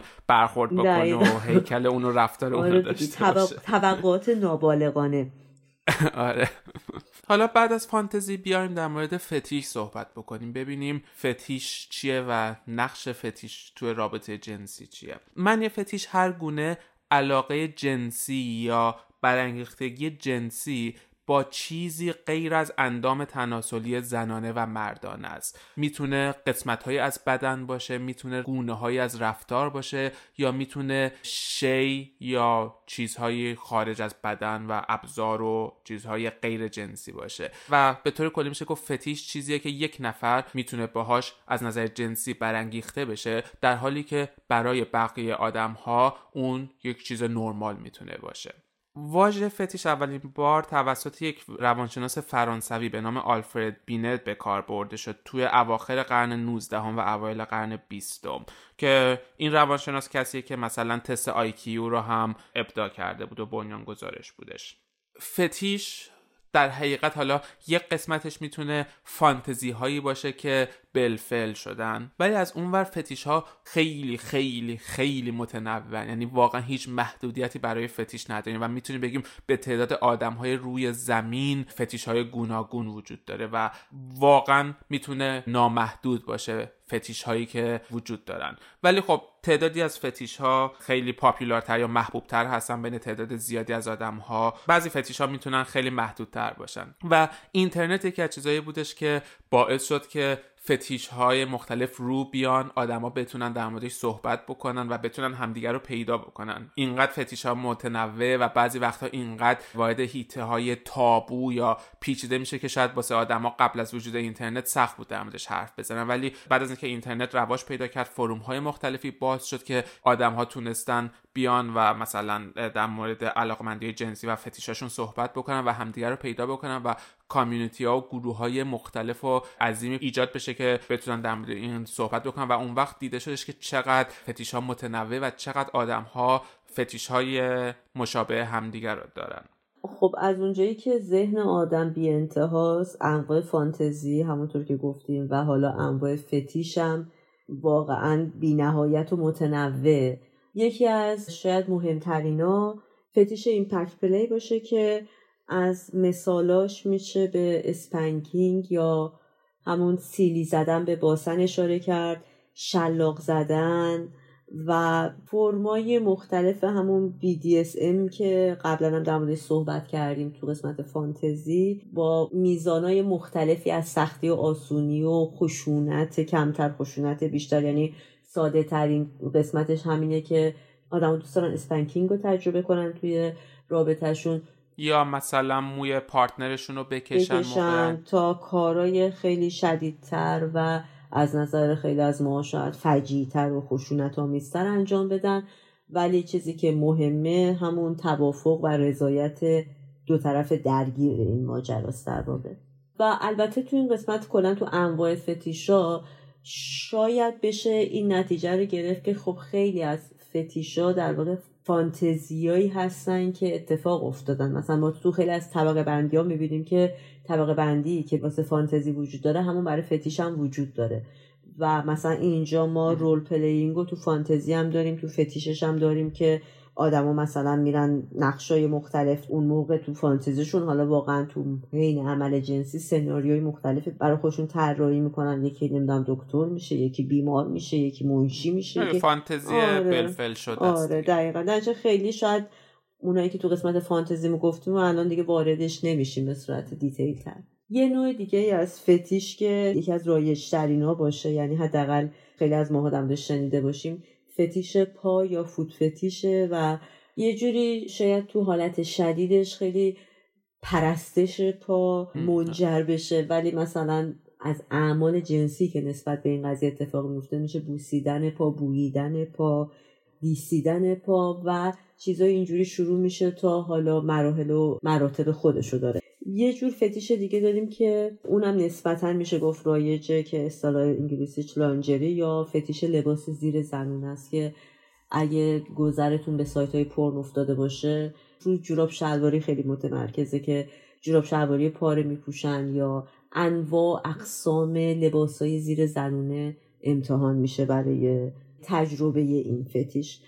آره یا مثلا گونه های دیگه فتیش که بیشتر بین مردا به خصوص مطرح transsexual fetish هستش که به این معنیه که مردان علاقه دارن به داشتن رابطه جنسی با ترنس های مثلا pre-operation or post-operation male to female یا مثلا ترنس های cross یا زنانه پوش یا ترمی که توی مثلا پورنوگرافی واسش به کار میره shemale یا ladyboy هستش. در حقیقت یعنی مرد یا زنی که آلت تناسلی مردانه داره اما بقیه اجزاش لباس پوشیدنش و اندامش حالت زنانه داره. چرا این قضیه؟ جزء فتیشا طبقه بندی میشه. چون که این نگاهی که توی این قضیه وجود داره توی مردان heterosexual یا دگر جنسگرایی که تمایل دارن به داشتن رابطه جنسی با این گروه ترنس یک جور شی انگاری از اون گروه هست یعنی به اونا باز به عنوان یک object یا شی نگاه می‌کنن و براشون اون جذابه. در حقیقت یعنی مردی که یه همچون فتیشی داره دگر جنسگراست گی نیست. علاقه داشتن رابطه جنسی با یک مرد رو نداره. اما تو اصطلاح پورنوگرافی shemale یا یک ترنسی که بینا بینه یک شیئیه که داره ازش استفاده ابزاری می‌کنه. برای اینکه اونا در خیلی unique یا یکتان. همزمان هم مردن هم زنن و در عین حال نه مردن نه زنن. یه نوع دیگه سومنوفیلیا هستش یا فتیشه که علاقه داشتن به رابطه جنسی با فردی که خوابه. و برای همین تو فتیش طبقه بندی میشه که اون کسی که خوابه به صورت یک شی در میاد یک موجود زنده نیستش. پسیوه در واقع. آره پسیوه و خب توی دوباره تمام فرهنگ های نوعی از تجاوز حساب میشه. یعنی حتی توی یک رابطه آره. پارتنری وقتی پارتنر تو خواب باشه و تو بخوای بهش نزدیک بشی رابطه جنسی داشته باشی نوعی از تجاوزه. ولی مثلا خیلی از سریال کیلر ها یا کسایی که تجاوز می‌کنن یا قتل زنجیری انجام میدن قربانی های خودشونو بیهوش می‌کنن اول باید بهشون تجاوز می‌کنن و لذت می‌برن که اون قربانی بیهوش باشه تا بهش تجاوز بکنن. و فتیش های در حقیقت انحراف جنسی یا فتیش هایی که به حالت بیمارگونه و ممنوع و غیرقانونی داره طبقه بندی میشه. ولی خب آره گفتیم که فتیش ها واقعا نامحدودن و هیچ مرزی واسش وجود نداره.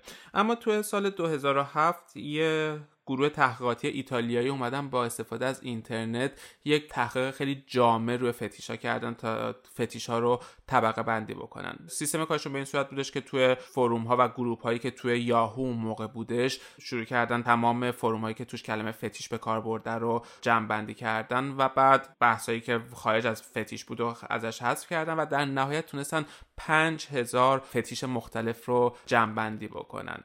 و اومدن اینا رو به گروه های مختلف طبقه بندی کردن. در میشه گفت این جامع ترین تحقیقی که روی فتیش ها انجام شده توی جامعه آماری خیلی وسیع با استفاده از اینترنت. اون وقت بر اساس اون تقسیم شدش به پنج گروه کلی. اولین نوع فتیشا فتیشایی که به قسمت هایی از بدن وجود داره یا ابزاری بر روی بدن. مثلا مثل فود فتیش جزو یکی از محبوب ترین فتیش هاست توی دنیا ظاهرا یا مثلا آدمایی که به آدم های چاق مثلا فتیش دارن. یا آدم خیلی لاغر یا به جاهای مختلف بدن فتیش دارن یا به ابزار و تزئیناتی که روی بدن انجام میشه مثلا تتو داشتن یا زیورالاتی که بدن آویزون میشه. گروه دوم داشتن فتیش به اشیایی که مرتبط با بدنه. مثلا همونطور که تو گفتی لباس زیرهای مختلف یا کفش جوراب بود و چیزهایی که روی بدن استفاده میشه.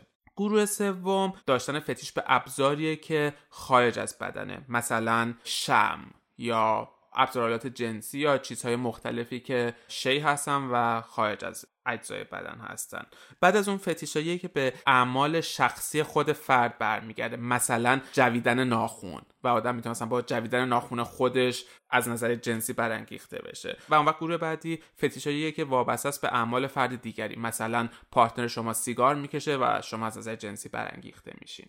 حالا کلا اینجا به صورت خاص ما داشتیم در مورد فتیش صحبت می‌کردیم. اگه برگردیم یکم عقبتر در مورد فانتزی هم می‌تونیم حرفایی که الان داریم می‌زنیم و تکرار کنیم در واقع. یعنی فتیش و فانتزی هر دوشون می‌تونن چیزای مثبتی داشته باشن می‌تونن چیزای منفی داشته باشن و جاهایی واقعا مسئله دار بشن که یکی از اون جاها اینه که ما می‌تونیم فتیش داشته باشیم می‌تونیم فانتزی داشته باشیم در مورد هر مسئله ای تا زمانی که به خودمون و اطرافیانمون و به خصوص کسی که باش در ارتباط جنسی هستیم و یا زندگی روزمرمون رو باش داریم آسیبی نزنه. اگر از این مرز رد بشیم چه حالا تو مرحله در واقع بالقوهش باشیم یعنی فقط فکر کنیم به اون کار و فانتزیشو داشته باشیم و یا اینکه چه تو حالت بلفل باشیم و دوچار فتیشش شده باشیم می‌تونه مسئله ساز و مشکل ساز باشه اون فتیش برای ما. مورد دوم که خیلی خیلی هم مهمه اینه که چه در مورد فانتزی دوباره و چه در مورد فتیش اگر هر دوی اینها به صورت عملی در بیان که ما اگر اون اتفاق نیفته دچار اختلال بشیم تو انجام عمل جنسیمون. این برای ما ضرر داره و فتیش و فانتزی که در واقع داره تاثیر منفی می‌ذاره. یعنی اینجا مسئله اجبار خیلی مهمه. مثلا اگه ما مجبور باشیم که شریکمون یا partner مون رو با جوراب شلواری ببینیم و بعد تحریک بشیم خب این اونجایی که این مرز داره دوباره شکسته میشه و باید کنترلش کرد. آره دقیقا فتیش می‌تونه spice رابطه یا اون نمک فلفل رابطه باشه که بعضی وقتا تنوع توش ایجاد بکنه یه مزه بهش بده یه هیجانی توش بیاره. ولی اگر همه چی منوط بشه به وجود اون فتیش آره اون موقع دیگه آسیب زاست تو رابطه دیگه و مشکل داره و تبدیل به یک ناهنجاری جنسی میشه که باید اون وقت درمان بشه. یادمونم نره که تو همه این موارد اینکه شریک جنسیمون رضایت داشته باشه خیلی خیلی مسئله مهمیه. یعنی در ارتباط به اون فتیش کاملا اوکی باشه و باش مطرح کرده باشیم. و مسئله بعدی که می‌تونه در واقع اون فتیش و فانتزی رو برای ما مشکل دار بکنه اینه که زندگی روزانهمون رو تحت تاثیر قرار بده. ما نتونیم کارهای عادیمون رو بکنیم. تمرکز فکریمون به صورت خیلی واضحی از بین بره و ببینیم که خیلی مثلا وقت خیلی زیادی رو ما می‌ذاریم سر این فکر یا سر این کار یا سر پرداختن به این علاقه جوری که می‌بینیم زندگی عادیمون مختل شده. اینم در واقع یه جور ناهنجاری یا یه جور بیماری شاید تو بعضی مواردم نامگذاری بشه و آدم احتیاج داره که به پزشک و روان پزشک و دکتر متخصصش مراجعه کنه. حالا مثل فانتزیا فتیشا می‌تونن توی دوران مختلف عمر آدم عوض بشن. یعنی توی هر زمانی از زندگیمون می‌تونیم فتیشای مختلفی داشته باشیم. و اون وقت تو شرایط مختلف اجتماعی و اقتصادی هم آدما می‌تونه فتیشاشون عوض بشه. مثلا دیده شده توی دو بازه زمانی که بیماری های مقاربتی حالت اپیدمیک گرفتش و خیلی شیوع پیدا کرد توی دنیا یه سری فتیشا برجسته شدن. مثلا دفعه اول تو قرن دوازدهمه که بیماری های مقاربتی شیوع پیدا کرد و بعدش همین اخیرا توی اواخر دهه 90 میلادی و دهه اول قرن حاضر که ایدز به صورت pandemic تو دنیا در اومد و گسترش پیدا کرد foot fetish اون موقع خیلی گسترش پیدا کرد. یا BDSM رایج شد. چون باعث می شد که نوعی از سکس انجام بشه که توش عمل دخول جنسی اتفاق نمیافتاده و احتمال انتقال و اون بیماری های مقاربتی خیلی کاهش پیدا می‌کنه. حالا بیایم ببینیم دلایل بیولوژیکی فتیشا چی هستش و چرا فتیشا گسترش پیدا می‌کنن. خیلی نظریات مختلفی هستش. مثلا در مورد فوت فتیش که ظاهرا طبق تحقیقات رایشترین گونه فتیش به خصوص بین مردان ظاهرا هستش. فروید معتقده که پا نمادی از آلت تناسلی مردان است و اون وقت بعضی مردان جایگزین آلت تناسلی به پا علاقه دارن. یا از اون یه نظریه دیگه میگه که شکل پا شکل اندام بدنه به صورت کلی یا شکل اندام یک زنه و برای همین بهش یک گرایش جنسی آدم دارن. نظریه بعدی که برای فتیشا هستش نظریه برین اوورلپ یا نظریه همپوشانی مغزیه. توی این نظریه دیدن که قسمت های از مغز که مسئول کنترل اندام ما هستش همجوار با قسمت های از مغز که مسئول کنترل اعمال جنسی ما هستش. و اون وقت بعضی وقتا دقیقت سیمکشی عصبی مغز رو هم میفته جوری یا دقیقت خط رو خط میشه و برفرض پا برای ما حالت جنسی پیدا می‌کنه. توی تحقیق دیدن افرادی که عضوی از بدنشون قطع میشه مثلا در اثر یک حادثه پا یا دست خودشون رو از دست میدن مغز همچنان شروع می‌کنه ایجاد یک نقشه از اندام بدن و یادش میره که اون عضو اون دست یا پا وجود نداره و همچنان اون دست یا پا رو تصویر می‌کنه تو خودش. و از اون این عضو قطع شده توی مغز واسش یه حالت جنسی ایجاد میشه و یه جوری دوباره این تداخل های عصبی باعث میشه که اون عضو قطع شده ای که وجود نداره ذهن احساس کنه که وجود داره و بهش یک گرایش جنسی پیدا بکنه. نظریه بعدی که مطرح میشه نظریه شرطی شدنه. طبق این نظریه مثلا میگن که این فتیش ها توی دوران کودکی ما شکل گرفته و اولین بارهایی که ما با مسائل جنسی آشنا میشیم اتفاقهایی که در پیرامون ما میافته باعث میشه که ذهن ما یک رابطه پیدا بکنه بین رابطه جنسی و اون چیز خاص. مثلا چه می‌دونم بچه ای که تو دوران بلوغش خود ارزایی می‌کنه و مادرش بر فرض مثلا سیگار می‌کشه و اون سیگار کشیدن اونو می‌بینه. بعدا این یواش یواش تو ذهنش سیگار کشیدن ربط پیدا می‌کنه به داشتن رابطه جنسی و یه جوری واسهش اون فتیش ایجاد میشه که سیگار کشیدن برانگیزاننده باشه براش. توی تحقیق دیگه اومدن این شرطی شدن همراه با فتیش رو روی موش ها آزمایش کردن. توی محیط آزمایشگاهی اومدن چهل موش نر ویرجین یا باکره رو که رابطه جنسی در حقیقت نداشتن رو به دو گروه تقسیم کردن. توی گروه اول اومدن تن این موش ها یک ژاکت پوشوندن و گروه دوم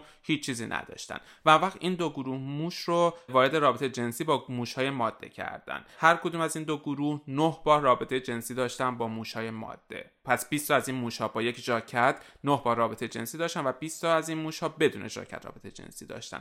بعد اومدن این موش ها رو به صورت رندوم قاطی کردن و به صورت تصادفی تن نیمیشون دوباره ژاکت کردن و تن نیمیشون ژاکت نکردن و واسه دفعه دهم ده دوباره اینا رو وارد رابطه جنسی کردن. موش هایی که تو مرحله اول ژاکت نداشتن همشون تونستن یک رابطه جنسی موفق با موش های ماده داشته باشن.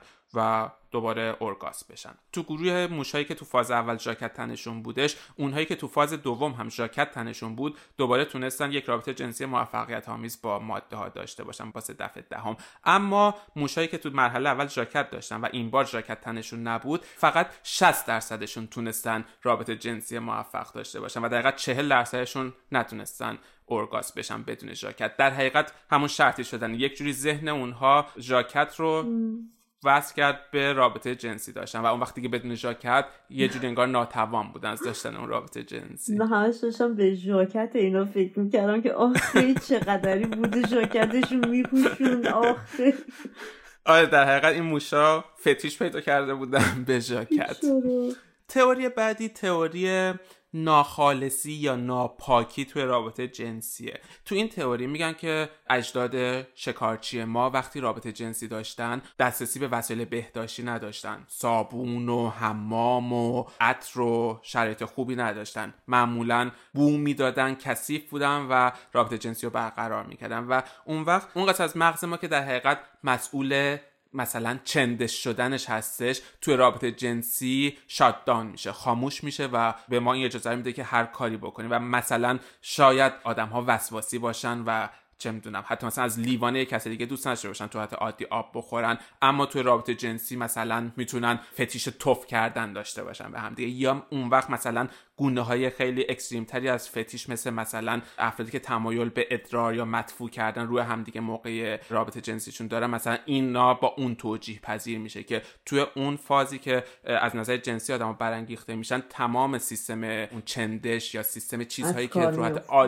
دی واسمون آره منفی از کار میفته و باعث میشه که ما خیلی باز بشیم به چیزهای جدید. یا حتی مثلا فوت فتیش یا همون فتیش به پا که محبوب ترین فتیشه. خب پا می‌تونه چیز آلوده ای باشه راحت عادی چیز کثیفی باشه توی کفش عرق کرده است. ولی توی موقع انجام عمل جنسی می‌تونه واسه آدما برانگیزاننده باشه. و نظریه آخری که مطرح میشه نظریه درد هستش که توی این نظریه دیده شده که ما وقتی که رابطه جنسی رو داریم همون هورمون هایی برامون ترشح میشه که وقتی که داریم درد می‌کشیم اون هورمون ها ترشح میشه. هورمونای مثلا مثل اندورفین یا سروتونین که اون وقت دوباره توی مغز بعضی از افراد ترشح این هورمون ها توی شرایط مختلف باعث میشه این دو شرایط به هم لینک پیدا بکنن یا ارتباط پیدا بکنن و اون وقت دوباره اون روابط BDSM یا مازوخیسم اینطوری توجیه میشه که آدما از درد کشیدن موقع رابطه جنسیشون لذت می‌برن چون تو مغزشون ترشح این دوتا هورمون باعث شده این دوتا قضیه مجزا از هم به هم ارتباط پیدا بکنه. اما خب همونطور که مشخصه هنوز هیچ دلیل واقعی واسه فتیشا پیدا نشده و تمام اینا تئوریا و نظریه که افراد مختلف دارن. از اون وقت توی حیوانام فتیشا دیده شده. حالا در مورد موش ها تو محیط آزمایشگاهی یه مثال رو زدیم. اما مثلا توی دلفینا مشاهده شده که مثلا خیلی وقت دلفینا میرن کنار یه دلفین دیگه و کنار آلت تناسلی یه دلفین دیگه فرکانس هایی رو در میارن از دهانشون که باعث لرزش آلت تناسلی اونا و لذت بردن جنسی واسه دو طرف میشه. حالا شاید توش آلت جنسی مطرحه و یه ذره دور از تعریف اولیه باشه که ما از فتیش کردیم. ولی خب چیزی خارج از اون intercourse یا آمیزش جنسیه و یک جور استفاده از ابزار آلات توی رابطه جنسیه. یا از اون مثلا گونه مختلفی از پرنده ها دیده شده که خود ارضایی می‌کنن. یا مثلا بزها کفتارها یا خفاشها دیده شده که oral sex یا سکس دهانی دارن که خب حالا واسه انسان ها جز فتیش ها به صورت مستقیم طبقه بندی نمیشه ولی جالبه که حیوان ها گونه های مختلفی از این روابط خارج از اون آمیزش جنسی یا intercourse جنسی رو با هم دیگه تجربه می‌کنن. حالا بعد از همه این حرفا بیایم ببینیم که اگر ما یک فانتزی تو ذهنمون داریم و دوست داریم که اینو بالفعلش بکنیم و یا یه فتیش یاد داریم و می‌خوایم اینو وارد رابطمون کنیم چطوری باید با این قضیه برخورد بکنیم و چطوری بفهمیم که این فانتزی یا فتیش ما واقعیه و چطوری اینو وارد رابطمون بکنیم. اولین توصیه که میشه اینه که اون فانتزی یا فتیش خودتون رو به صورت خیلی واقعی تو دنیای پیرامون خودتون لحاظ بکنین. یعنی اینکه تو فاز اول تصور بکنین که مثلا اون فانتزی جنسی رو دارین توی زندگی روزمرهتون هر روز انجامش میدین. چه احساسی از این می‌گیرین؟ یا از اون ور بیان اینو خیلی واقعی تصویرش بکنیم. مثلا میشه مثالی که زد اگر یک آدم دگر جنسگرا هستین و یک فانتزی مثلا داشتن رابطه با هم جنس خودتون تو ذهنتون هستش بیاین رو تصویر بکنین. یه آدم واقعی که جذاب براتون رو تصور بکنین و وقت فکر کنین که دارین با این رابطه جنسی برقرار می‌کنین تو واقعیت. ببینین چه احساسی دارین. همچنان براتون لذت بخشه یا نه. وقتی اینطوری با یک فرد خیلی مشخص و واقعی تصویرش می‌کنین باستون دیگه جذاب نیستش. این مرحله اولی که ببینین چقدر این یک تصویر ذهنیه یا نه؟ واقعا وقتی عینیت بهش ببخشین چقدر همچنان جذاب میمونه. مسئله بعد اینه که بیایم ببینیم اگر بخوایم اینو واقعا انجامش بدیم این فتیش و فانتزی و چه اثراتی تو زندگی ما داره. مثلا اگر ما فانتزی داشتن رابطه جنسی همزمان با چند نفر داریم و یک پارتنر هم داریم و می‌خوایم یک نفر دیگر رو وارد رابطه جنسی خودمون بکنیم تو رابطه ما با partner مون چه اتفاقی میفته آیا ما می‌تونیم مثلا یک رابطه سالم بعد از اون داشته باشیم یا نه؟ امکان داره که من partner م از دست بدم به خاطر یک همچون اتفاقی. بیایم پیامداشو ببینیم و ببینیم چه اثرات مثبت یا منفی تو زندگیمون می‌تونه داشته دقیقا چون خیلی از جا ممکنه واقعا به جایی برسیم که مجبور باشیم انتخاب کنیم بین ادامه دادن و زندگی کردن با شریکمون یا اینکه بریم دنبال فانتزیمون. کار بعدی که میشه کرد اینه که یک تاریخ مشخص بذاریم. مثلا بگیم که من 20 روز دیگه این فانتزیمو عملی می‌کنم و هر چی که به اون نزدیکتر میشیم احساسات خودمون رو مانیتور کنیم ببینیم چه احساسی داره؟ آیا مثلا خوشحال و هیجان زده ایم که داره اون تاریخی که می‌خوایم اینو انجام بدیم می‌رسه یا نه؟ استراب پیدا کردیم میترسیم دلمون میخوادش اون تاریخ نرسه. باعث میشه یه ذره واقع گرایانه تر با فانتزی یا فتیش خودمون رو در روشیم. چون کلا به نظر که این قضیه استراب داره. یعنی آدم می‌خواد برای اولین بار چیزی که خیلی بهش فکر کرده رو عملی کنه بازم برای آدم یعنی استرس برانگیزه. آره خب ناشناخته است استرس برانگیزه ولی استراب مثبت داره یا منفی.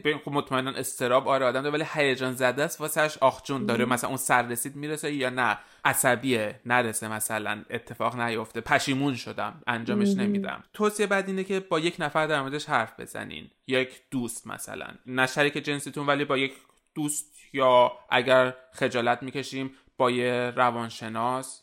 با یه متخصص این قضیه ولی اینو در حقیقت یه جوری از درون خودمون و ذهن خودمون بیاریم بیرون و تبدیل به کلمه بکنیم و کلمه رو با صدای بلند برای یکی دیگه مطرح بکنیم. هم باعث میشه که خودمون اینو در حقیقت خارج از ذهن خودمون بشنویم خودمون صدای خودمون رو بلند بشنویم و دوباره باهاش بیشتر رو در روشیم و اون وقت می‌تونیم ایده بگیریم کمک بگیریم از دوستمون حتی می‌تونیم نظرات اونم بشنویم و واسمون شاید یک دید جدیدی باز کنه. یا با کمک اینترنت می‌تونیم وارد فرومایی شیم که واسه این منظورا ایجاد شده و اونجا در موردش صحبت بکنیم. و بعدش پیشنهاد میشه که با پارتنر خودمون وقت در مورد این حتما صحبت بکنیم و ببینیم که نظر اون چیه.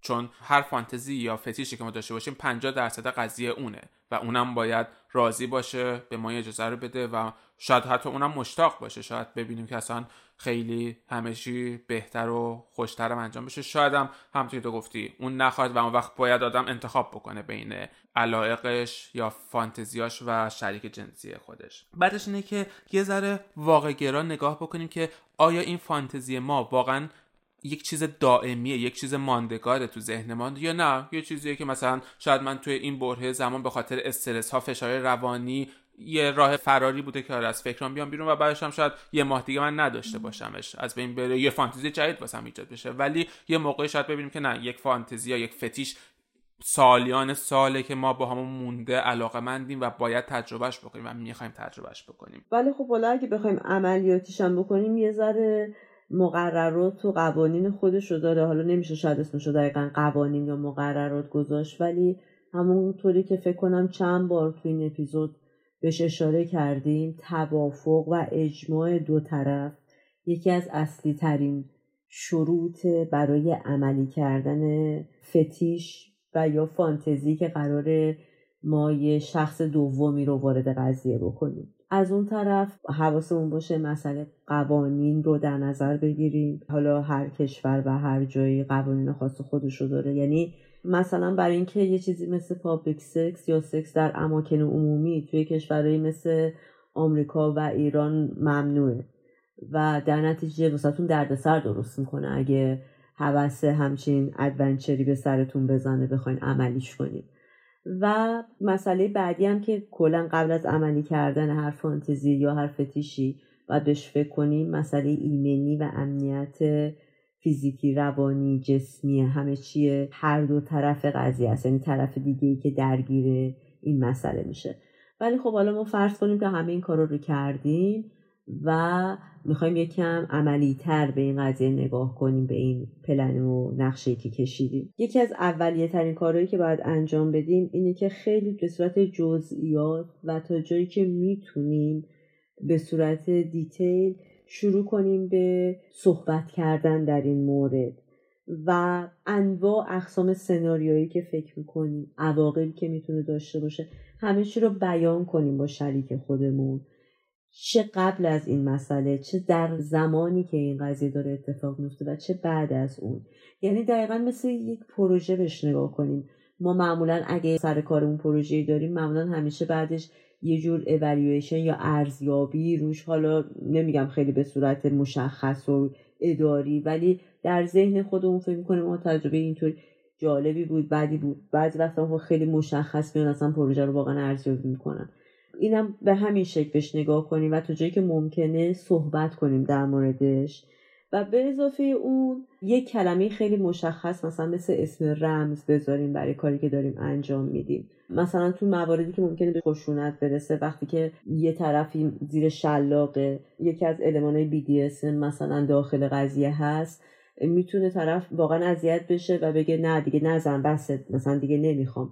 ولی اون آدم مقابل واقعا اینو جز بازی حساب کنه. در نتیجه خیلی بهتره که همیشه یه اسم بی ربط به این قضیه مثلا چه می‌دونم آدم بگه کبریت. و با گفتن کبریت معنیمون این باشه که دیگه تموم دیگه الان اینجا وقتشه که بازی متوقف بشه. و این خیلی کمک می‌کنه به اینکه کسی آسیبی نبینه در واقع. وقتی که داریم اینجور فانتزیا یا اینجور فتیشا رو جنبه عملی بهش میدیم به این شکل. و در کنار اینکه داریم این سعی خطا رو انجام میدیم یه مسئله که بهتره بهش بپردازیم اینه که سعی کنیم تا جایی که ممکنه سکس ایمنتری رو تجربه کنیم. حالا تو هر زمینه فقط از نظر ایمنی فیزیکی منظور نیست. به لحاظ روانی واقعا یکم به خودمونم بپردازیم و ببینیم که چرا داریم این افکار رو می‌کنیم. صحبت کنیم با طرف مقابلمون و اگر حتی ما صحبت کردیم و طرف مقابلمون رضایت داد خیلی عجله نکنیم. یعنی فکر نکنیم که او OK اونم OK داد پس حالا بریم براش دیگه. یکم آرومتر آهسته تر به سمتش حرکت کنیم. اگه ما پلن اینو داریم که swing رو امتحان کنیم یا روابط ضربدری اون چیزی که ما تو فارسی بهش میگیم و اگر پارتنرمون حالا بعد از پنج جلسه یا هر زمانی موافقت کرد خیلی مستقیم نریم سراغ فاز عملی. تقسیم کنیم فاز عملی رو به دفعات مختلف. همیشه سعی کنیم تا جایی که ممکنه از سرعت کار کم کنیم. برای اینکه ما نمی‌دونیم واقعا وقتی این قضیه عملی بشه چقدر تو واقعیت ما ممکنه دچار تردید آسیب و اذیت بشیم. و در نهایت یادمون باشه نه داشتن فانتزی گناهه نه داشتن فتیش و هممون می‌تونیم انواع مختلفی از فتیش رو داشته باشیم. هیچ کدومش عجیب غریب نیست هیچ کدومش اشکال نداره هیچ کدومش تا وقتی اختلال ایجاد نکنه بیماری نیستش. ازشون خجالت نکشیم نترسیم به خودمون برچسب نزنیم و باهاشون رو در رو بشیم با فانتزیامون و فتیشامون و ازش لذت ببریم.